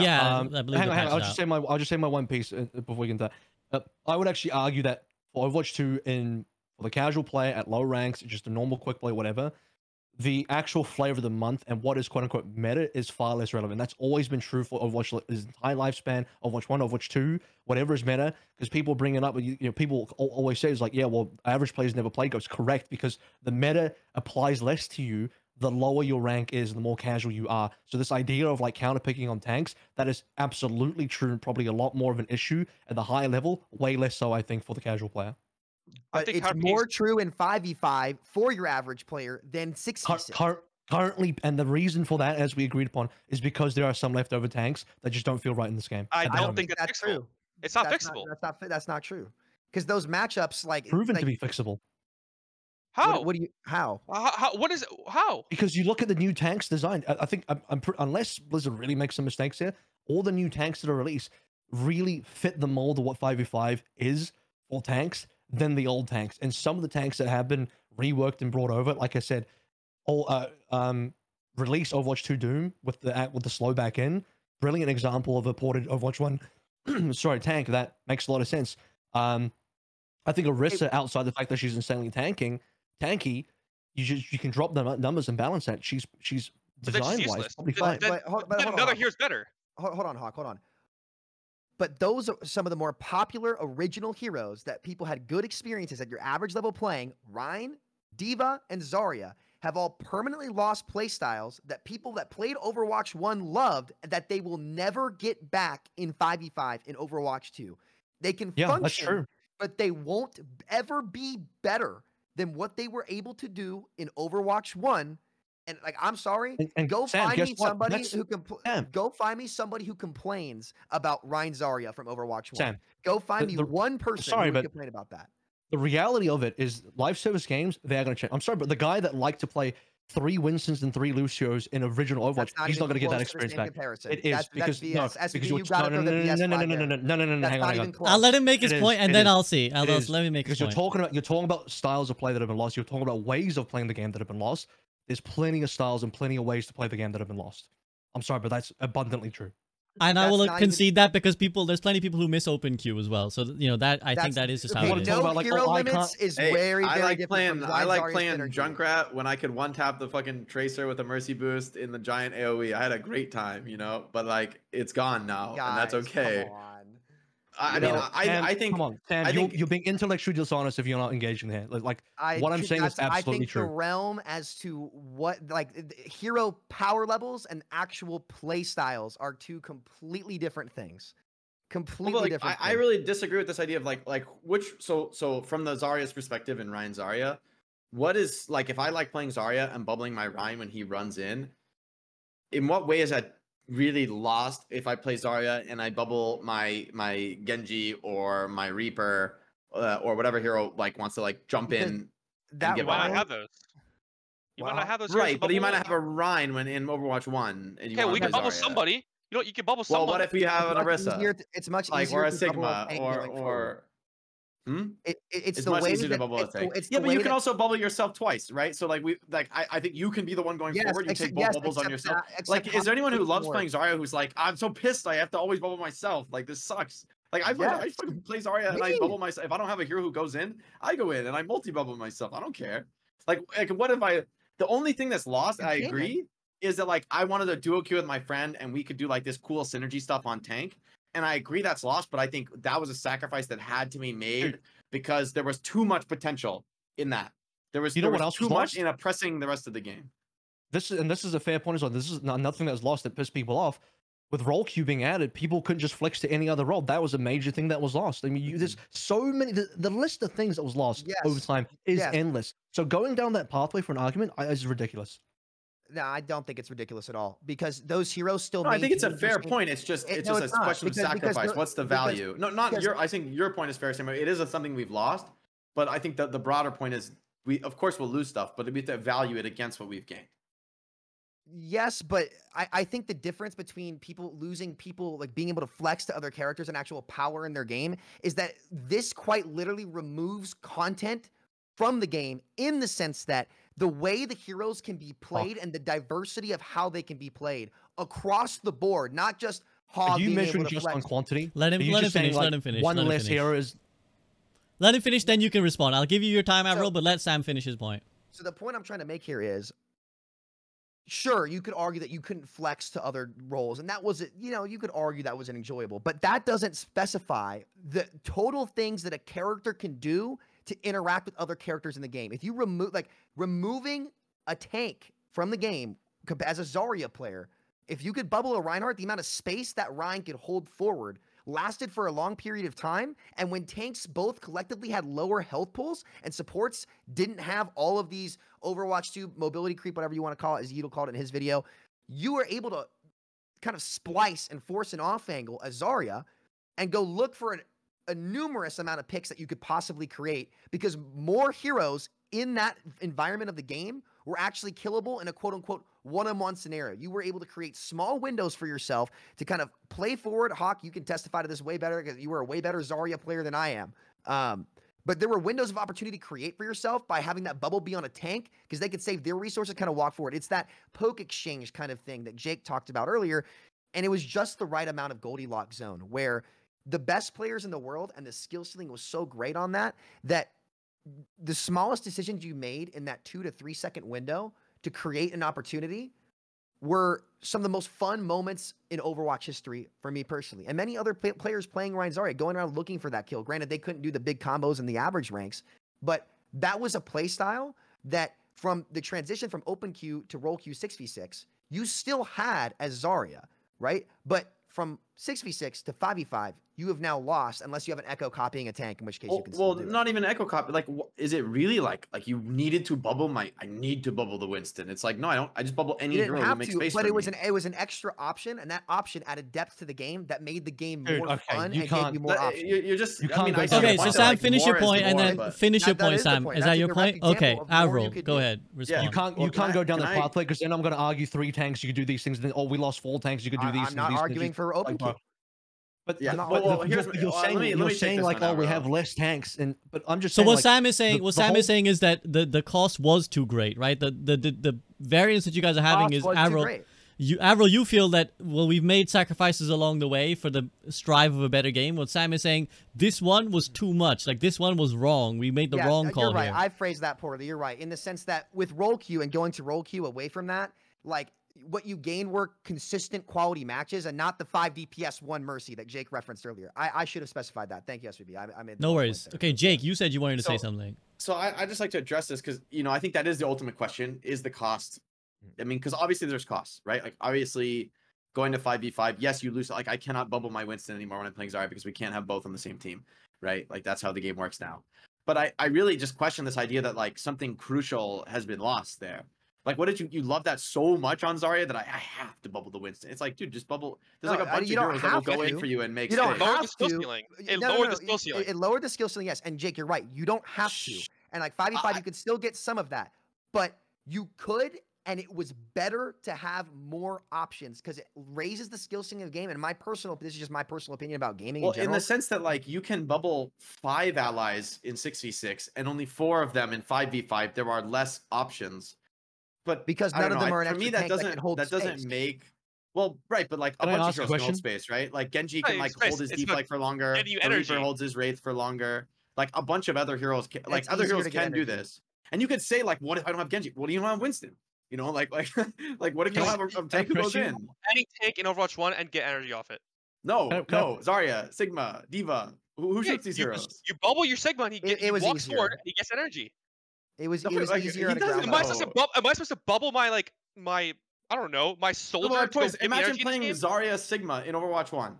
You'd be like, oh, I'm getting so much energy from this fucking Sigma pressing W. Yes, like, it was fun. It was fun playing Zarya Sigma. Like, it actually was. Like, it was not like it was fun to do that. You ran that. I think Revival played that against us one time. I feel like that was never good. Like that it was never good. Like, it was never good. Sigma doesn't create like the heroes that are good with Zarya. The heroes who have some like immediate threat. It was still fun, to be addressed, and then Zarya forces you to like respond to the immediate threat, because but you can't because you give Zarya energy, right? She puts you in this double bind scenario, but right, like and then but in Overwatch 2, like you can still do that. It's just not the tank who provides immediate threat; it's a DPS who goes in for you and provides immediate threat. Okay, yeah, I agree. It's yourself. You just bubble twice. Like so, we lost. Yes, you can only bubble 4 allies instead of 5. There's less choices, but now you can use both the bubbles on yourself. There's like an even broader foundational choice that has been added in, right? Like yes, on Winston, you don't go in with your D.Va matrixing you. You can hard dive because you know you're gonna get matrixed, but instead you have an option to like poke. You know, you have like more flexibility in your playstyle. You're not pure short range hero. So like, yes, there's some things have been lost that reduce skill ceiling, but I would argue on all those heroes, like Ryan can cancel his pin, multiple fire strikes, right? Like all these legacy heroes have had dramatic increases to what they can, their kid can do. I think that lowers skill ceiling. I think tanks are too tanky. They're just too tanky. Like I don't like when I'm shooting at another tank. How does having more options on your kid lower your skill ceiling? If it's easier to cancel, maybe let Hawk finish. Let Hawk finish his point. Whenever I'm having a tank war in Overwatch 2, I'm just forcing cooldowns. It's so much harder to gain the space. Like, they're just so tanky. The super tanks are too tanky. Like, Zarya, when she's good, is too tanky. When Orisa is good, she's too tanky. When any hero is too good, they're too tanky. And especially when you start getting these, like, support combos that just heal you for, like, 200 to 300, like, instantly. Like, it's just not even, like, it's just not even debatable. Like, you just get healed instantly. The tank war is less fun. Like, it is not as, it's, you might have more things to do where theoretically, oh, it's a higher skill ceiling, I can cancel my pin, but is less engaging. Like, it is less engaging. I'd say that's a skill floor thing, though, because it's not about, like, making the right play. It's just you get bailed out of the bad one, no? Or am I... Maybe that's just an example. Kind of, yeah. Like, it is harder to punish. Like, there are some like that, though. If I see Ramacha pop his shift, I'm like, oh, well, he can just AFK and wait for the next one. Like, he's not punished. But if you saw Azari in Overwatch 1, oh my god, she wastes her cell bubble. She's only going to have max of 40 energy, and she's on cooldown for 12 seconds. Now is our time to go. It is our window. It is counterable. Like, let's push. Let's do something. She's killable. She's 400 HP. She doesn't have a super tank. Oh, if you shoot the other tank as well, their healing is split, but now everything is just focused on the one tank being so powerful. It lowers skill ceiling. It lowers that, like, it just lowers the playstyles. Like, you say, oh yeah, we lost these playstyles. We went to other things, but I think it increases the skill floor. But I don't agree it lowers the skill ceiling. Like, yes, you're harder to punish mistakes, but in my opinion, Hawk, frankly, that's only a problem for the very, very small percentage of the player base who experiences being a player expected to carry the match on tank. And for that group of players, i.e., like the top most. You know, a few hundred players. People blame the tank in most every rank. I think people are just deeply wrong in most cases. That's always true. People are going to have like a fucked up perception. But it feels bad as the people for whom that's actually true are the people who, like you, who might actually get into a match where they are like whatever it is. I don't know, SR. You know, let's say you're 500 SR over the other tank. You like need to gap him and like crush them in order to win your game because you are too high rated. There's not a real opponent who can like match you, and so the enemy team is all going to be better on average than your team. And you and then like picks, that. That's only true. Exactly, and you're fucked. You're actually super fucked. But you are there's not many of you. That's the point. I mean, I played against D.Va a couple weeks ago on Root. Remember, I played a D.Va mirror against you on Root a couple weeks ago, and I pressed tab 4 minutes into the game. My entire team is negative. I couldn't see anything. Is the problem, Hawk, is you're screwed when you're against me because I'm going to play some brain dead shit and just mark you the whole game and force you to trade me, and you can't really gap me that hard, and so you can't do enough to win because my teammates are gapping your teammates. That lowers it, though. That lowers it. But that is a situation that so few players will ever experience, where that is like 1.001% of the player base.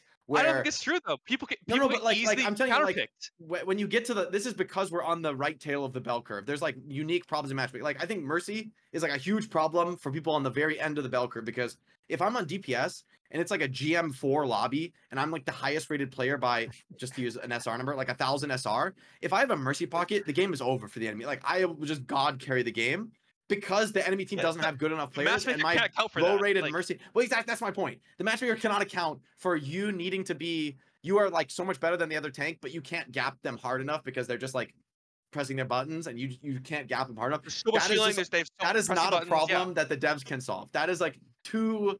It was solved in 6v6. It was solved, though, in 6v6. I don't think that's true. I think that's always been a problem in the game. I wouldn't say it's solved. But okay, I think it's mitigated, is what he's saying. It's less prevalent in 6v6. I agree there are unique problems that come for the last, like literally the top small handful of players. Yes, there's like deep flaws in matchmaking, but I don't think it's possible to solve for a matchmaker that makes great matches for people on your level, Hawk, that don't take 2 hours to queue for. That is like playing too hard.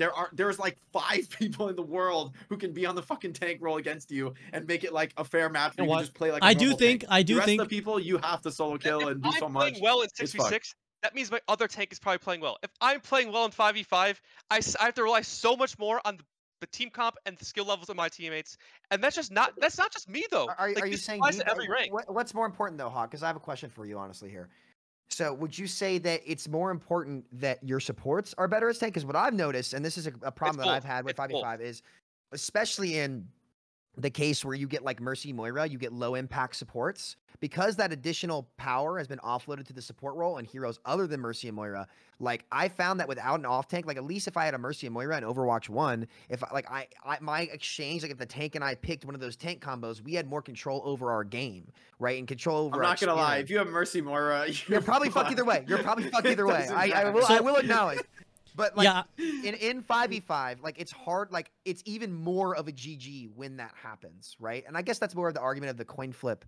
Kind of like, but that for me, that's always been Overwatch. You get there's always been flip games, but it's not. There's always been like auto more common. Yes, it is actually more common. The devs have talked about it. Every blog post, guys, we're working on making one side matches better.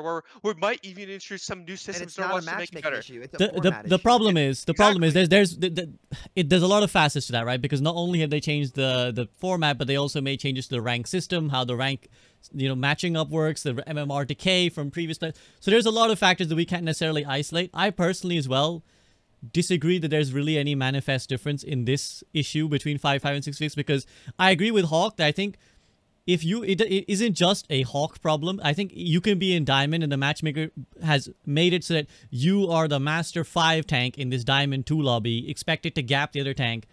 The problem is that it's easy to run heroes that are low value but counter your pick, right? That is the frustration of the tank player at the moment. That is the problem. But I would, and I'm going to go to Avril anyways. But what I would argue is that if you were in 6v6 and you had 2 tanks, you could equally face a similar problem of like, well, I'm expected to be the best tank here. I pick, I don't know, Reinhardt, and my guy runs Hog. They're two mediocre tanks running Sigma, Orisa, or whatever it is. You still, I think, are in the same. I still think Orwin's always an outlier. No, whatever. Any good combo. Any good combo. No, but I think any take up in the game. Well, you could do that now. I think you could do that now either way too. Like you could gap. It's just really hard, and I think it's the same idea there. Like you could gap, and it's. I think it's negligible. The difference is negligible. I don't think it sways. That's why I'm moving past that point, because I want to go to Avril. Avril said a while back he has a question actually. I forgot. We've like 10 minutes. We've gone around the merry-go-round. Yeah, I wanted to challenge Sam like 10 minutes ago, but I've just forgotten what that discussion was. What was I talking about? I don't even. It's too fucking long. We've moved on. Okay, we've moved on so far that it's irrelevant now. So well, is there anything you wanted to add, Avril, to what was being discussed? I was going to talk about this current discussion. It's like a lot of we keep bringing up stuff like tanks are really tanky, supports the healing way too much, and the tanks don't die, and you can't gap the other tank. A lot of this is, to me, the ultimate proof the game is indeed balanced for casuals. Because if it were up to me, tanks wouldn't be that tanky. We'd have far less in. But you know what? The game at the casual level would probably suffer because people will get fucking punished. You want to talk about the skill flaw? The skill flaw, I personally believe, this might just be my opinion, but my opinion is that the casual player wants the skill flaw to be raised, i.e. to be easier to play. Because otherwise the game is too punishing. Wait, and that's no, you're right. The skill flaw, basically the game being easier. Because like I would argue that they want that to happen. And if you go to BNet forums, and maybe that's not the most accurate, as Jake says, that's where all the most toxic people who actually want to complain about the game go to. The point is, like, a lot of this is also just indicative of the game just being balanced for casuals in general, because the game is not as punishing. It's harder for you to gap. It's harder for you to do all these things. Because a better game, if we were to balance the game, we would probably all reduce the healing by shitload. We're all playing tanking, Quake Instigator. And then we're just playing Quake. You want to play high skill? Let Avril finish. Jake, please. But I agree with Jake. We'd just be playing Quake Instigator, which actually might be better. Maybe I'd prefer that. Maybe we would all prefer that.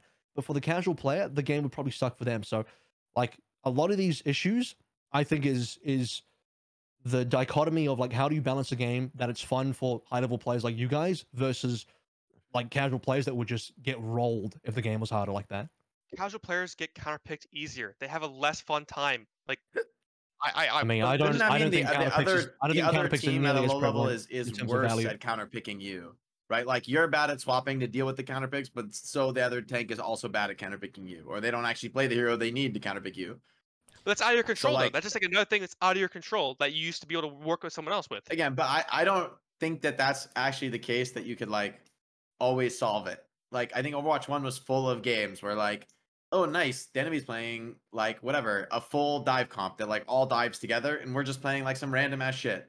We have a Reinhardt, we have no one who's going to play Lucio. You know, it's like, we lose. Like, do you think like, Ballhog could always not be Diva? Like, in 90%, like, in most games? Even Ballhog is fine, but, like, imagine Ballhog, and then you've got, like, I don't know, Lucio Moira with Ballhog. You're fucked against, like, remotely competent heroes, like, Ana Zen. You're playing Ballhog and Ana Zen with Lucio Moira. What are you going to do? I would say you probably can win against Ana Zen. I would say you probably cannot win against that Brig. If it's you playing? What? If it's you playing, you'll probably win. Like, yeah, maybe Brig is a better example. Like, let's say on a Brig, and you're playing. That's another. Like, I feel like double shield and there's always going to be comps that auto lose. That shouldn't have ever been as powerful as they were. may bring in anything. I mean, even Ana Zen, in my opinion, is like, or like even like on DPS, right? Like, you know, it's just like the anti-synergy is the problem, right? Like any one hero or even like maybe two heroes. I think tank is like the most severe, where there were some like, even Ballhog is not the worst comp. People like memed on it the most, but there are worse comps. Like I think stuff like Orisa Winston is the worst possible comp. Like Orisa Winston, yeah. Like there's always, and there's like on support, it's like Zen Moro is always like my go-to. Like you cannot play this. Oh, so Lucio like, Zen after every support got healing. Like it just it just felt awful. Yeah. So in the end, like there are always gonna be duos and combinations that just don't fit, you know? And like sometimes, like if you even like the weird off meta heroes, like Ballhog, and then you've got like maybe you've got like snipers and like a sniper and a Torb and like a Zen and a Bap. That comes actually kind of good. Like that's kind of hard to play against. There's a lot of shit that just randomly kills you, and it's kind of hard to get to them, and they're kind of running around and always threatening you and booping you and sniping you. Like there are comps that fit that when you play that all together that make that work. But the point is not that like the two comps that you fit them all pieces together, like which one's better, which one's worse. It's like one comp where the pieces fit and another comp where they don't is always going to be a huge problem in Overwatch. That's just like the nature of the game. The heroes are too unique and they're too different from one another. And when you make a comp that fits, you make a comp that like, I don't even care meta heroes or not, right? In my opinion, like for almost everyone in the game, the meta, if you just play like a rush comp that like has heroes who close gaps and kill you at close range, versus like any shitty comp in the game, you're just gonna win. It doesn't matter what the map type is. It's like, as if your comp has some sort of theme or concept behind it, like we all poke, we all dive, we all rush. Like if you're one of those three themes, you're so far ahead of like the random ass shit that people might come up with, just like everyone locking whatever hero they decided to, but coming into the game without thinking about their teammates. You've always, in the history of Overwatch, and you always will be fucked if you have like a comp that makes sense versus one that does not. And so my point is that, really, like in the end, the way to minimize this issue, to rectify it, first it was roll queue. I think 5-on-5 is also part of this, where you can make the synergies less dominant, because those synergies that destroy things that don't have synergy, by removing the most extreme ones, at least the random bullshit stuff people play is like less extremely bad, I think, than it used to be. In my view, it's less the distance between the synergy comp and the non-synergy comp is shorter when the synergy is just less effective. Like, and I think the tank synergy was the best, and so removed the top end of synergy, which also removed one of the really fun things about playing with a full team. And like, yes, we're gonna do everything perfect. We have these crazy things we can do if we all work together. We lost that, but in exchange, at least like the random RNG matchmaking stuff is like more. You can have like more impact. You're not just like hard destroyed by heroes that work together and cancel out every individual play you can make. So the game became more individualistic, which some people don't like. But I don't think and make everything immortal now anyway, and they just remove plays regardless. I would say, sorry, you can go ahead, Hawk. You're good. I said I think it might be more individualistic, or each player on the team might have more individual value. But I still think one player in 5v5 has more impact to throw your game and make you have a negative experience than 6v6. Well, but that's just like a mathematical fact, right? Exactly. That's a problem. Like, I feel like because you could just have had like the proportion of players who will do that arguably hasn't changed. So like, yes, one of them is a bigger deal on 5v5, but like statistically, that's not. I don't think that argument because you could just as easily have two on the 66 or. Sam, whatever, you would kind of make a point. Well, yeah, I think that the argument, like whether or not you're carrying or whether or not somebody's throwing, I kind of want to shelf that altogether, because you could argue the same thing statistically on both 5v5 and 6v6, and I feel like we wouldn't get anywhere with that. I would say though that I feel like as a DPS player, I have less individual impact outside of double shield right now in the game, just because there's so many like I cannot kill a tank ever. Like there was some circumstances in Overwatch 1 where I could do that. Now in this game, it's not going to happen. It's just not going to happen. And the supports had to be made better, even better duelers in this game than they were in 6v6. And now they have Kiri can TP across the map and make somebody invulnerable and undo everything I did. Like I feel like in order to beat a support in this game, I have to kill them 3 times over. While in Overwatch 2 or Overwatch 1, towards the end, it felt like I was killing them 2 times over, which was still frustrating, but at least as a damage player, like, I don't feel like I have that. I agree, and here's where I think Jake and Al, you guys are right. Like, it does feel a little bit better to be shooting an immortal Orisa as a character than her barriers. And I'll agree with, I like getting hit markers, right? You know, everybody's done that since way back in the day. And yeah. And I'll agree with you guys on that for sure. Like, I think that's something that 5v5, well, I kind of shelved Double Shield earlier. I don't think that was true outside of Double Shield, but from Double Shield to 5v5, I agree with you guys there. But in terms of like what I'm actually contributing, it doesn't feel like, and this might be what Avril said too, where this is just where supports are at right now, and it can be tuned back with the pendulum. But I think 5v5 is what caused that pendulum to swing as far as it did. Maybe it'll come back down a little bit, but I haven't, like, with the way that I think we agree changed. I mean, it was, they were really weak when 5v5 launched, right? So it's obviously achievable to have a world where supports aren't broken. Okay. Yeah, but if people aren't doing the role because of it, then okay. Can we agree that if supports don't go down power levels and the tanks that don't work well in Overwatch 2 don't get reworked, then 5v5 is worse? I mean, if the game is abandoned today and no more patches, then I would agree. If the game is abandoned today, I'm talking straight to Avril. I mean, Overwatch 1 was abandoned. Like it was abandoned. So like. He agreed that tanks need to be reworked that are existing in the game, and he agrees that supports are too high. And those things don't happen. I think both of those are achievable, which is why. If we've had a world where supports are too weak, and we've had a world where supports are too strong, wouldn't it be logical to think that there is also a theoretical world where they're actually in the middle? We'll see within the next year. Is it really the case that we could never? Hang on. I just think, isn't that like irrational to think they can be both too strong and too weak, but they could not ever be in between those two values? That point, I think you have the wrong conclusion. I think you have the wrong conclusion, Hawk. I think what you should say is one of the big reasons that the justification for 5v5 that Jake brought up that I think like did have some merit to it, I just don't think the cost was worth it, was the idea that there were less people queuing tank, and therefore removing one of the tanks is a good way to like make sure match quality and queue times can be improved, right?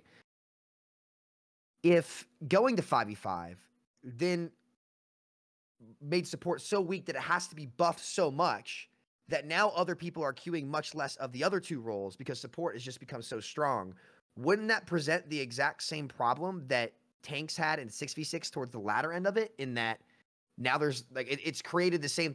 Maybe it's just the same pendulum. I'm trying to think about SPB. You might have to help me out here. You know how you do it. Help me get my ideas out there because I always miss. Well, I guess the argument that you're making, Simon, essentially, I think, is that if we're saying that supports are too strong, and that's the outlier role that needs to be fixed, what's to say that tank, the outlier role in Overwatch 1, couldn't be swung back to be at the accurate power level?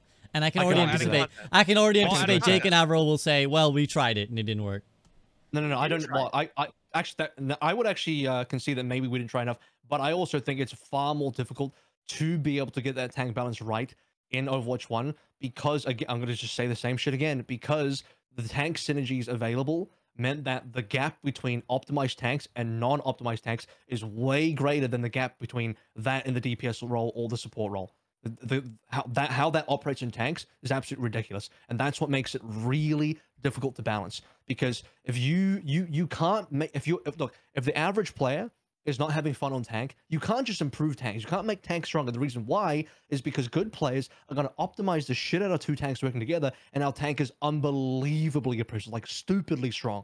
But if you adjust it based on that, if you balance tanks based on what the top level players can do, where they can just highly synergize together, now the tanking experience is way worse for the average player, because now, you know, unless you're like hardcore optimizing, the game just blows. So no matter which way you do it, you're not going to find the answer. It's going to be bad for somebody by a lot.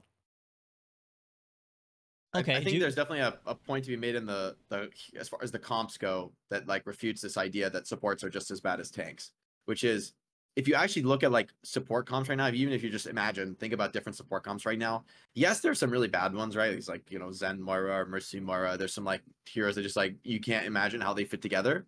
But there's a lot of heroes that like any support you can think of, like Mercy is pretty much viable with like any flex support, sort of viable with Brig, viable. Yeah. So Kiriko's a flex support, right? Like, so, you know, like, there's a lot of heroes that work with Mercy, even like sort of an off-meta hero.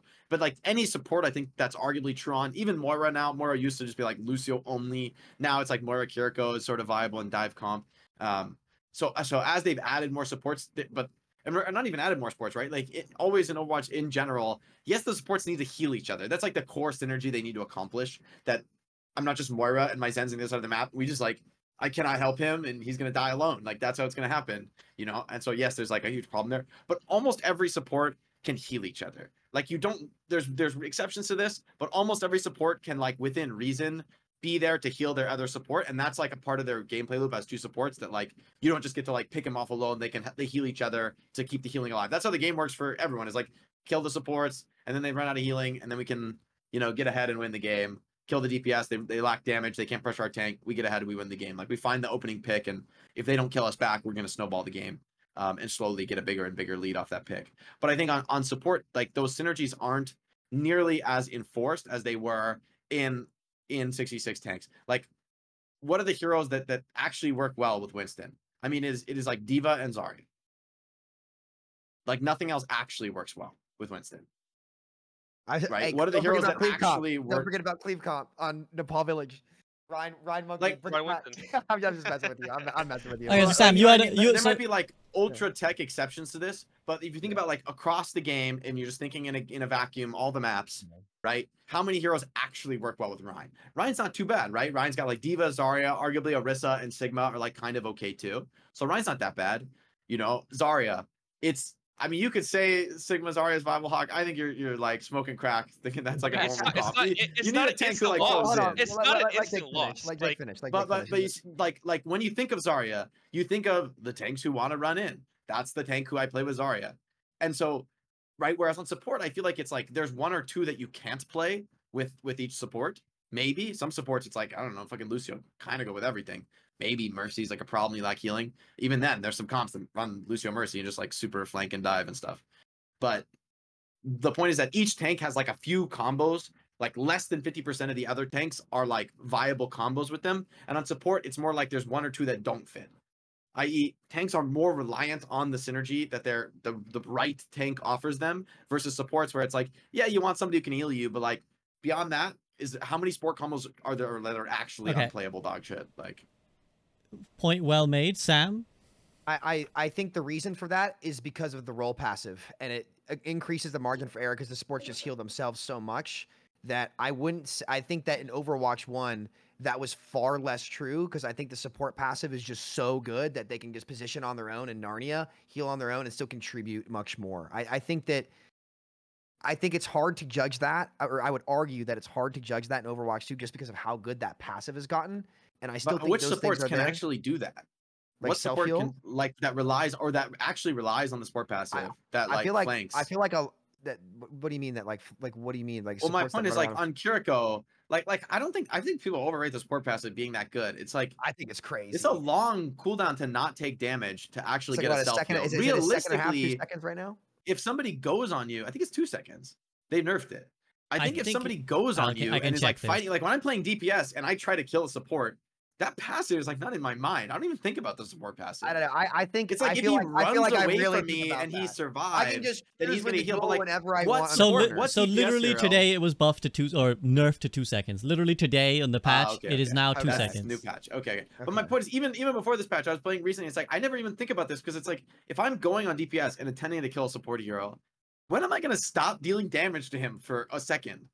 That means I already failed. I agree with that. Like if you're on a support, you're trying to kill him, he's not getting his passive. He's getting healed from the other support to stay alive, maybe. That's true, but like the support passive is like he already won the duel against you. Okay, but the support passive, Sam, I don't even know where you're going with this point. I think you need to recenter to where you were. Like, I don't know if the support passive is really helping you. My point is that like this, because like I would say in Overwatch 1 supports did heavily rely on each other to the same degree, if not more than you could say it's more, but I think the support passive. Jake. I would say in Overwatch 1, these characters definitely heavily relied on each other, without a doubt. Like playing Ana Brig, that was essential. I feel like in a lot of these dive comps, playing BAP with double shield, that was essential to playing double shield comp.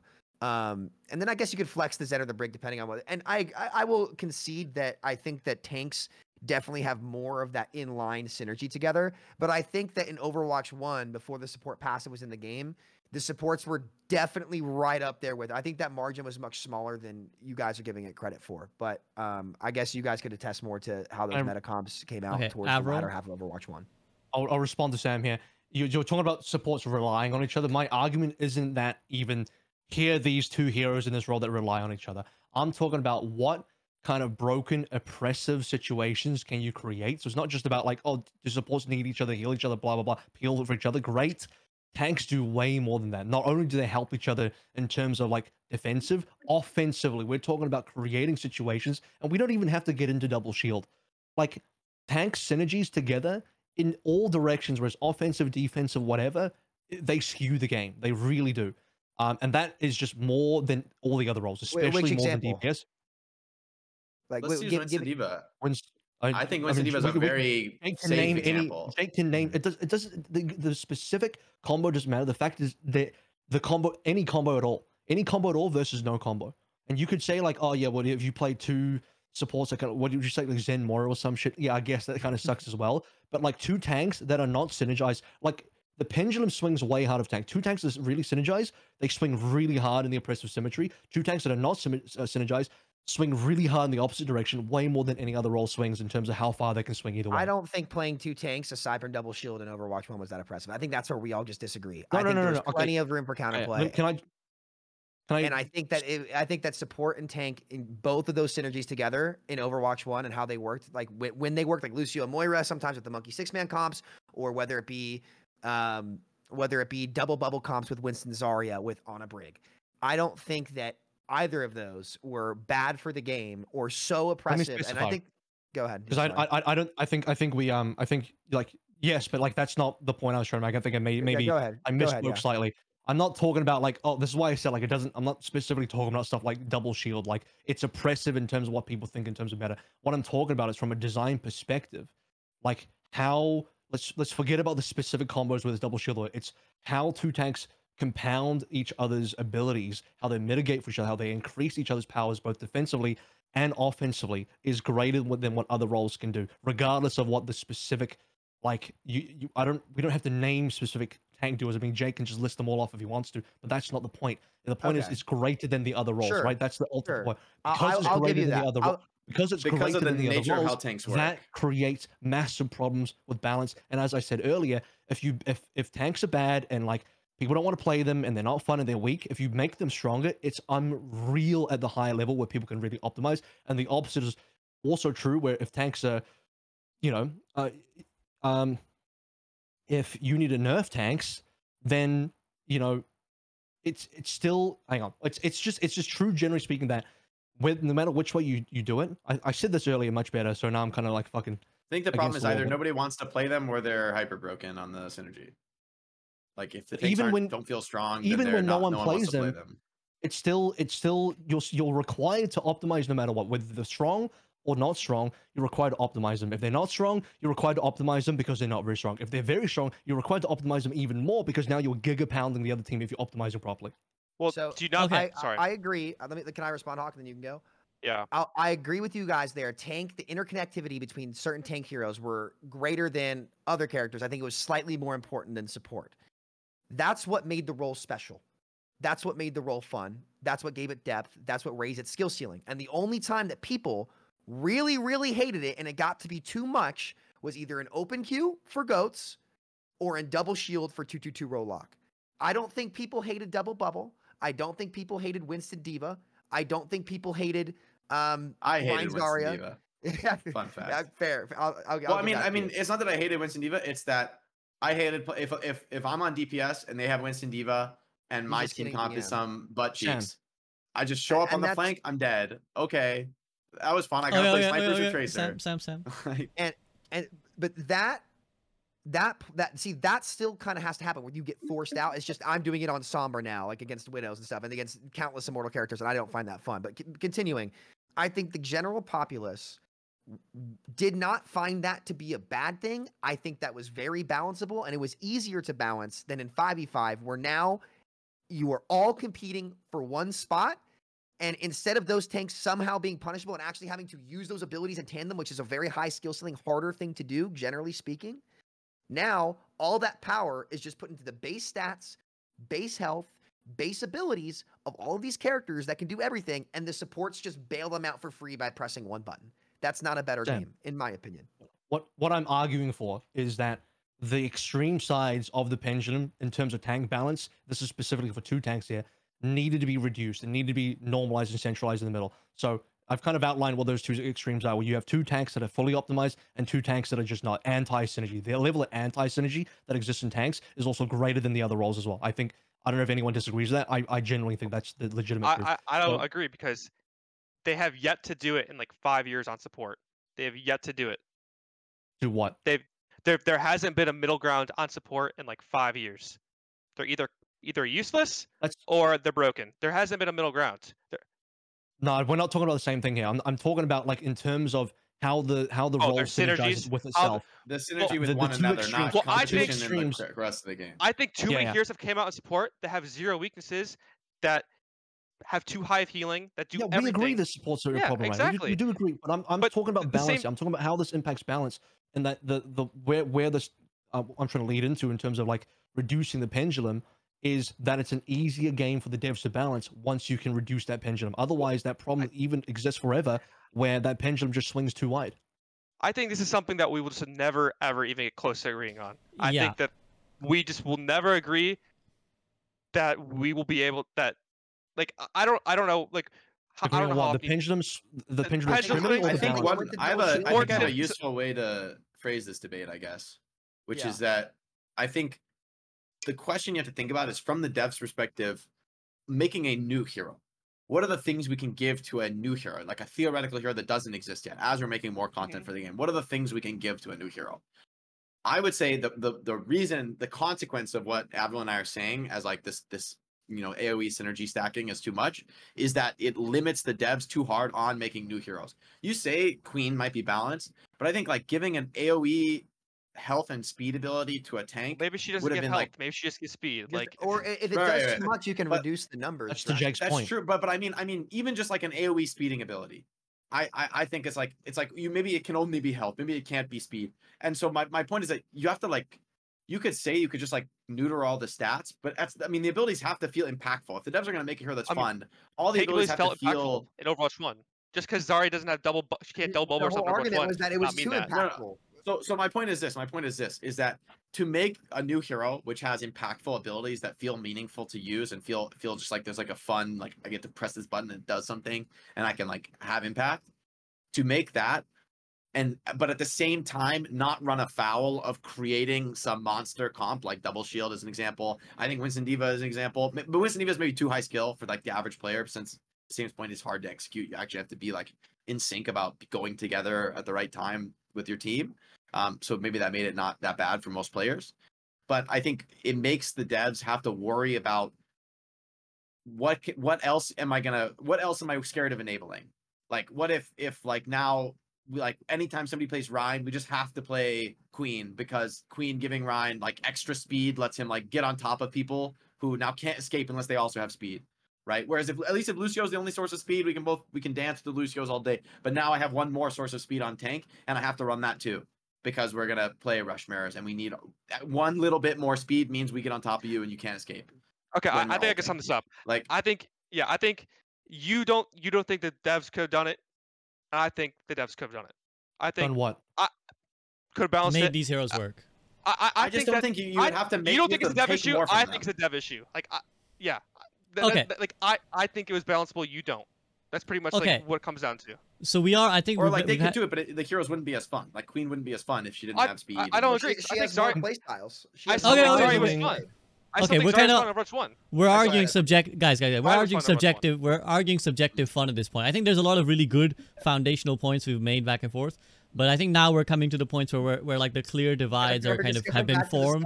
It won't go anywhere anymore. Well, the clear divides are formed, and we know that we're unlikely to convince each other. I think that's the reality. But I mean, just one last thing then. Yeah. Well, I'm gonna get you guys to give your concluding thoughts anyway, so you don't have to worry about that, Avril. But like. Yeah, I think there was never really, it wasn't necessary that we were going to have to turn each other into believing 5v5 or 6v6 was better in a 2 to 3 hour conversation. I think the idea is to highlight the benefits of each and to provide an informed discussion for people to make up their own minds and give it some more thought. Maybe the devs will give it some more thought. I know they'll be watching this one, so there'll be something for them to consider about your complaints, Hawk and Sam, about what you miss about 6v6. So I think at this point it will be good to give your concluding summaries, right? Like your concluding arguments. You gave opening statements. You've now had it out. You've listened to each other's points. So it might be worth giving like a summary of like, and I'll give you a little bit longer on this one to be like, look, I've heard what they've had to say, but this is still why I believe what I believe. Avril or Hawk, you guys kind of said you wanted to have some things first, but is there anything, before we go to concluding, is there anything else you want to bring up? I can just add it into my concluding statement. I think maybe that would be better. I want to do that. Yeah, I will just say that like the overview picture for me, I don't want to get into the weeds or too much micro stuff. I'm trying to look as overview top down as possible on a lot of this kind of stuff. And for me, it's about what leads to the better design direction of the game that is especially easier for the devs to accomplish, because unfortunately a game like Overwatch is just going to be really hard to balance. People keep complaining, it's like, oh, the devs don't know how to balance, you can't balance, you know, they suck at balancing the game. The real reality of it is, I think basically any dev team would struggle to balance this game. This game is notoriously hard to balance, and a lot of the difficulties in balancing is the difference between how very good players approach the game and how people who are not very good at the game, how casual players approach the game, and the way that the game is played. You know, it's trying to balance for either side is like a monumentally different task, because it feels like somebody ends up losing if you balance for one side or the other. You know, we discussed plenty of times, it's like, dude, if the five of us were the balance team, we would probably balance this to be very, very good for the competitive players who can get the most out of the game, and we would have the most fun. Hawk, you would have a fucking shitload of fun if we were the guys balancing the game. But I think the casual player gold, they would just get punished hardcore, and they would not have a fun game. And the unfortunate reality is the devs have to think about both sides.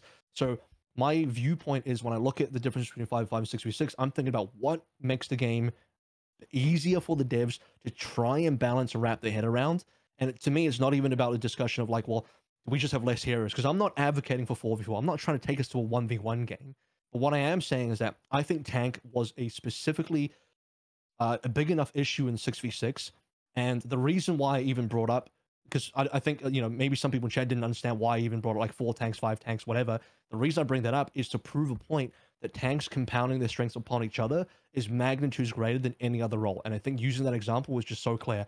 And so it's not even of like, we just get to the point where, you know, reducing the pendulum, the extremity of like, here is the extreme end of what the two extremely good tank players can do together in terms of synergy, versus what two tank players that don't talk to each other, randomly pick anti-synergy. If we can reduce those extremes, we have an easier game to balance. And I personally believe those extremes on the tank side are far greater than the other roles.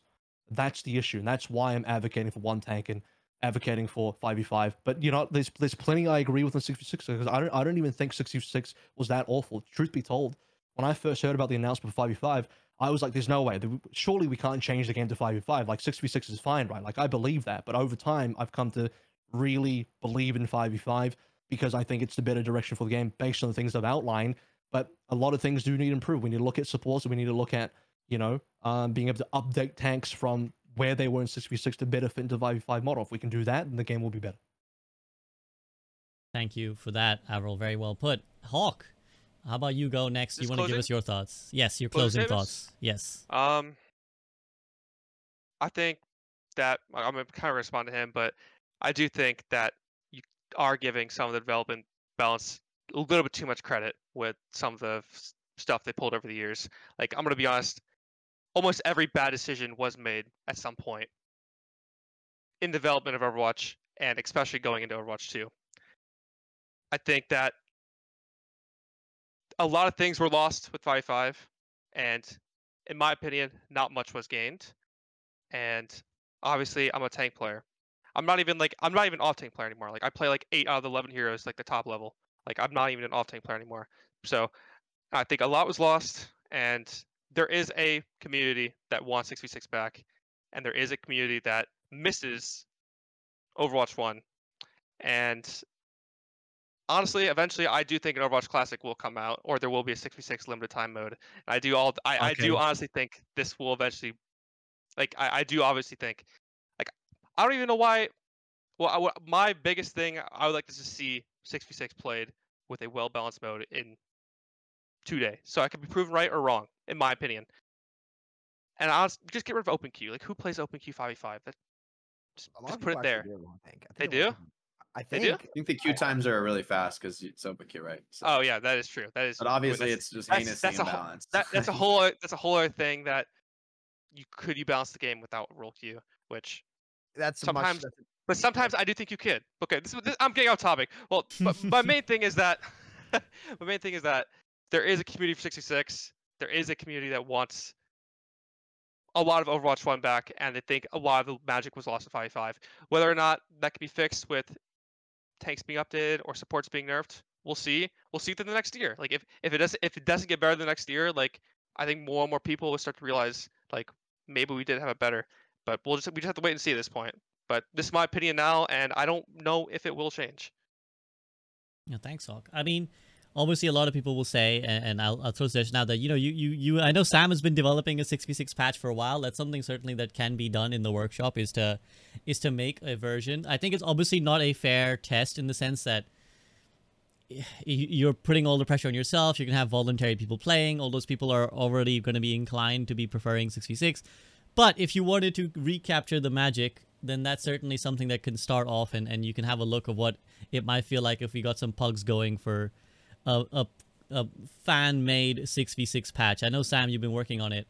Funny story on that later. I'll tell you later. Okay. You could tell me later. I'll let Sam, actually, do you want to go next then? And we'll let Jake round out. I started. I'll go last. Okay. All right. Cool. Then, Jake, you go ahead. Yeah. So I guess I want to start with just like, I think the most important point is ultimately the reality of the player base. That like, we can talk all day about the theory of like, oh, it was so fun to play two tanks. But if that were the case, then there wouldn't have been this like extreme difference in queue times. It wouldn't have been the case that the revealed preference of the player base is that they don't want to play tank. And although we could say, well, we could make tank better and make people want to play, in the end, I think there's like, even if less people want to play tank in Overwatch 2, I don't think it's by half.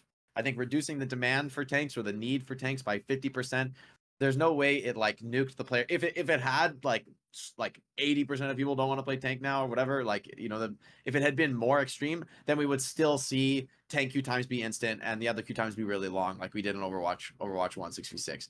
And so I think the reality is that actually, as you'd expect, okay, that the new heroes coming to support, okay, more people are playing support. Like same thing will happen when a new hero comes on DPS or tank, people will play those roles more. I think the queue times, at least for me, what I can see when I just look at like the three queue times, but obviously it's really skewed because it's GM, is that there's a much more balanced queue time, which suggests that the game fits the revealed preferences of the player base better than 6v6 did. Even if in theory a 6v6 game with four willing tank players was better, the reality is there weren't four willing tank players to add to the six willing DPS and support players that exist in the game. Like the ratio was off and they just had to, that's more important than anything else ultimately, is that the game, the product is actually like high quality and fits what people actually show they want to play. So I think for me, that's the most important core idea. I also think to further Avral's point about this multi-tank stacking being a problem is that you think about the history of the game and like all the metas in Overwatch 1. There was, to my remembering, there was two metas with three supports. One of them was GOATs. The other one was Brig came out. People hadn't realized they should play GOATs yet. We played like Mercy, Zen, Brig for a while. Yeah. And so it was both Brig comps. It was two Brig comps were like the only times I can ever remember three supports ever being meta, right? And DPS even more rare, right? Three DPS metas are like they happen. They happen. You sometimes. Could say like, there was like some Jungdu ball cheese, and there was some like 2CP meme strats, but like in the scope of the game that was like when the game was like sort of reasonably being played competitively and optimized, very rare. Whereas triple tank meta was exceedingly common historically, even before GOATs, right? Even before GOATs, like Winston or like Winston Diva Zarya comps or like Rhyne Diva Zarya or like when Hog was really broken, like Hog Zarya Rhyne. Like there were a lot of triple tank comps, even with I mean, arguably Road Dogg's not a great example for this, but in general, historically, there's been a lot of triple tank metas. And that's because the Diva Matrix is a strong ability, right? What makes it stronger is if your whole goddamn team can fit inside your Diva Matrix. like that's, you know what I mean? Like, I mean, like, she did have 4 seconds of Matrix back then. To me, I think that's like, to make a clear example, like that's the reason this AoE stacking is so broken. what's better? Like, Ryan Shield's a pretty big ability, right? Has a lot of HP to get through for the enemy team. What happens if my whole team is behind the Ryan Shield? What happens if when I Zarya bubble, my 5 teammates are in a line behind me and you literally can't even shoot them? Like, it doesn't have to be 5, but you see my point. The more, what the nature of tanks is that the more we group up in AoE tanking abilities, the more strong and effective the tanking ability becomes. So the more we stack with each other, the better each one of our abilities gets. And then it just trends toward, why not run another AoE stacking ability? We're going to stack up anyway. Let's make it even better. And let's play Lucio 24/7 because we're all going to stack up better. I think that trend that the game was always pushing towards, we should stack up as like the meta game, play more tanks, play more heroes that hard group with each other. It like, for me, heroes like, let's say, like Kiriko, I honestly don't know if Kiriko could have been relevant in like a world where everyone's playing mass tanks, because yeah, the ult's pretty good for that, but then like she doesn't have like an AoE healing mechanic. She really likes the TP is not that relevant if you're just going to stack up and play together the whole game. Like, some of these heroes that are, I think, more interesting and unique and individualistic that I think are really, really fun in Overwatch 2, I don't know if they would have fit in a world where Overwatch 1, where the game was so heavily based around grouping up, stacking with your teammates, like playing off the 2 tanks or more tanks in the past. But let's say even the 2 tanks, it was always, they are the center of the game and we all revolve around them, the rest of the heroes.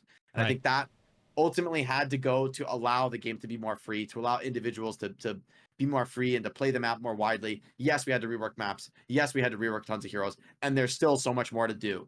But I do think there's just a brighter future in a world where the game isn't made for pro teams to like hard play all the synergies together, and like random people can hop on Overwatch. Maybe they've got a duo, maybe they're just solo queue and they can just like do their thing, and like that's reasonably okay. Like, you're not forced, I think, to play as structured of a game. So people say it's like deathmatch. I think the reality is, obviously, it's not deathmatch. It's still a game with abilities. It's a middle ground between the heavy structure we had in 6v6 to like, yes, there's less structure, and yes, that makes it feel more deathmatchy. That's a world I like. I have more fun playing Overwatch these days than I used to, honestly. I'm playing solo queues. I mean, that's your opinion, and that's fine. Like, yeah, I don't see a problem with that, you know? Yeah. Nice. Ultimately, that's kind of the key, is that it does come down to your feelings and your opinions. Yeah. But I do think the argument of the player base, I think the player base argument is one that goes beyond feelings, though. The idea that less people in general like playing tank, and so the game shouldn't ask as many tanks to exist. Sure. I think it's good that you guys have that, you know, respect, and you can kind of agree to disagree. So that's great to see. Sam, round us off then with your thoughts on... Yeah.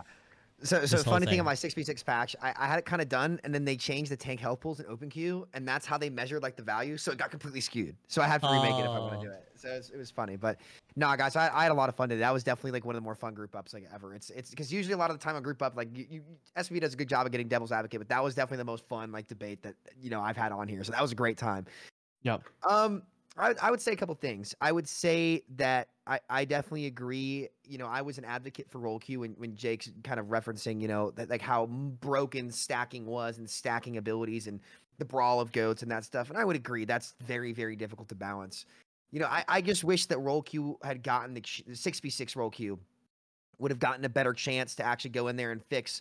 There was really just the 4 outlying heroes that really kind of made that go awry with double shield were Bap, Brig, and Orisa and Sigma, who just were overkitted, and I think they absolutely could have been tuned, but I think the focus was too much on 5v5, and a lot of the, like, I understand where a lot of the points come from. I just think this was the first time that we lost more than we gained for the game, and that diversity, that ceiling, specifically in the tank role and for tank players, and then now how it's kind of forced me to play as a damage player and the support creep, I think those are all byproducts of 5v5, and that's why I think I would prefer to play 6v6. Of course, 5v5 is functional, right? Like, I think anybody, and I've called them out on this, who say 5v5 is going to kill the game, it's the end of the world. It's not the end of the world. The game is still functional. It's still Overwatch. It's just a different style of Overwatch. I just personally think it's created its own set of problems and further emphasized specific problems from Overwatch 1 in a way that 6v6 didn't. And I just think that 6v6 did things a little bit better for the skill ceiling for casual players than 5v5 has ultimately done. And I think it's a big overhaul that I would have preferred to just stay with 6v6 and try to fix the issues there, then go to 5v5. But if you prefer 5v5, you know, all the power to you. You choose what you love. I just thought that 6v6 offered more, and I've always been an advocate of a game having the lowest skill floor possible and the highest skill ceiling, so there's a better longevity of play and more you can do, and those are the kind of games that appeal to me. So for me personally, that's kind of where I stand, and you know, whatever you think, you're entitled to think it, and that's all I got. That's why I kind of thought 6v6 was a little bit better. I thought there was just more to do and more options individually as a player to actually go in and win a fight. Thank you, Sam. I appreciate that a lot. I think obviously it is a subjective thing, which we must remember. I think there's a lot of people who get into discussion with the kind of, no, it's just objectively better, guys. Like, it was just, I'm going to prove it to you. And it's like, well, it's everyone's feeling of how they experience playing the game. Some people, as we've brought up, you know, they lamented the loss of no hero limits, right? And some people lamented the loss of open queue. My hot take is that I think we probably lost more people from the transition from open queue to roll queue than 6v6 to 5v5. I think, like, whenever I anecdotally speak to people who stopped playing Overwatch, they're like, I miss when it was open queue. Like, I think when they changed to roll queue, I got really bored because I had to pick my role before I started. I couldn't just... And sit in queue. Yeah, and sit in queue as opposed to just, like, play and then adapt in the middle of the game. I think the actual true... industry. Yeah, the true casual experience was actually that, because I think, like, everyone could just play and have fun, and I think that was actually the true casual experience. So there's always going to be a discussion about what Overwatch could have been, what it should have been. But as long as we can have these healthy, respectful exchanges of opinion, I think that's always helpful. And I think it will genuinely help the devs, I hope, anyways, in kind of getting some perspective. Avril? Yeah, this was a really fun discussion. And, like, I think there's no... I don't want to speak for everyone, but I'm pretty sure none of us think, like, that there's no benefits on the other side. Like, there's definitely things that both 6v6 and 5v5 have done better, and there's plenty of things that both have done worse. And... I will, even though I've defended 5v5, I will never say that 5v5 is perfect. Like, as I mentioned, there's a lot of work that needs to be done, and I live for the debates where we disagree, though. So this was a ton of fun to actually be a part of. That was really fun. Be part of one. And just by the way, like, Sam and I are friends. I'm memeing a little bit with the background, but like, we're laughing, we're chilling. Like, so like, don't nobody get fucking weird about it. We are chat got very strangely heated today. I don't know where they came from, but there was a lot of really passionate. Funny. Really passionate 6v6 defenders out in chat were really, really upset by slander towards. I think the only people who are still thinking about this are people who want 6v6 because otherwise you just play the game. So fuck off. I don't care what you think. It's like the people who leave like bad, like, you know, the trend about leaving like Yelp reviews or something. It's like, well, like, and sometimes reviews are always negative because those are usually the people that have something to say, right? It's kind of like that. I always think, like, me and my best buddies are always like this too. You know, we disagree all the time, and like the willingness to have the conversation with each other is a sign of our friendship, and it's just a good time. Avril, that was one of our better ones, man. That was one of our better. Yeah, you guys should see our DMs; they're always funny. Yeah, yeah, we're good. Yeah, and I appreciate all four of you for coming on and giving me your thoughts and opinions and your time. It was really, really, I think, informative to everyone watching, and I hope you guys had a good one. So thank you to Jake, Samito, Avril, and Hawk for his first appearance as well. Thanks, Hawk, for tuning in. It was lovely to have the perspective from an active pro player as well. So yeah, usually it's just these washed-up losers here with me. So they're I'm tired of them, tired of hearing them. But yeah, thank you so much, guys, for tuning in for this stream. I'll be back in a minute. We're going to be playing some Baldur's Gate. But thank you so much, guys. Enjoy the rest of your evenings. Peace out.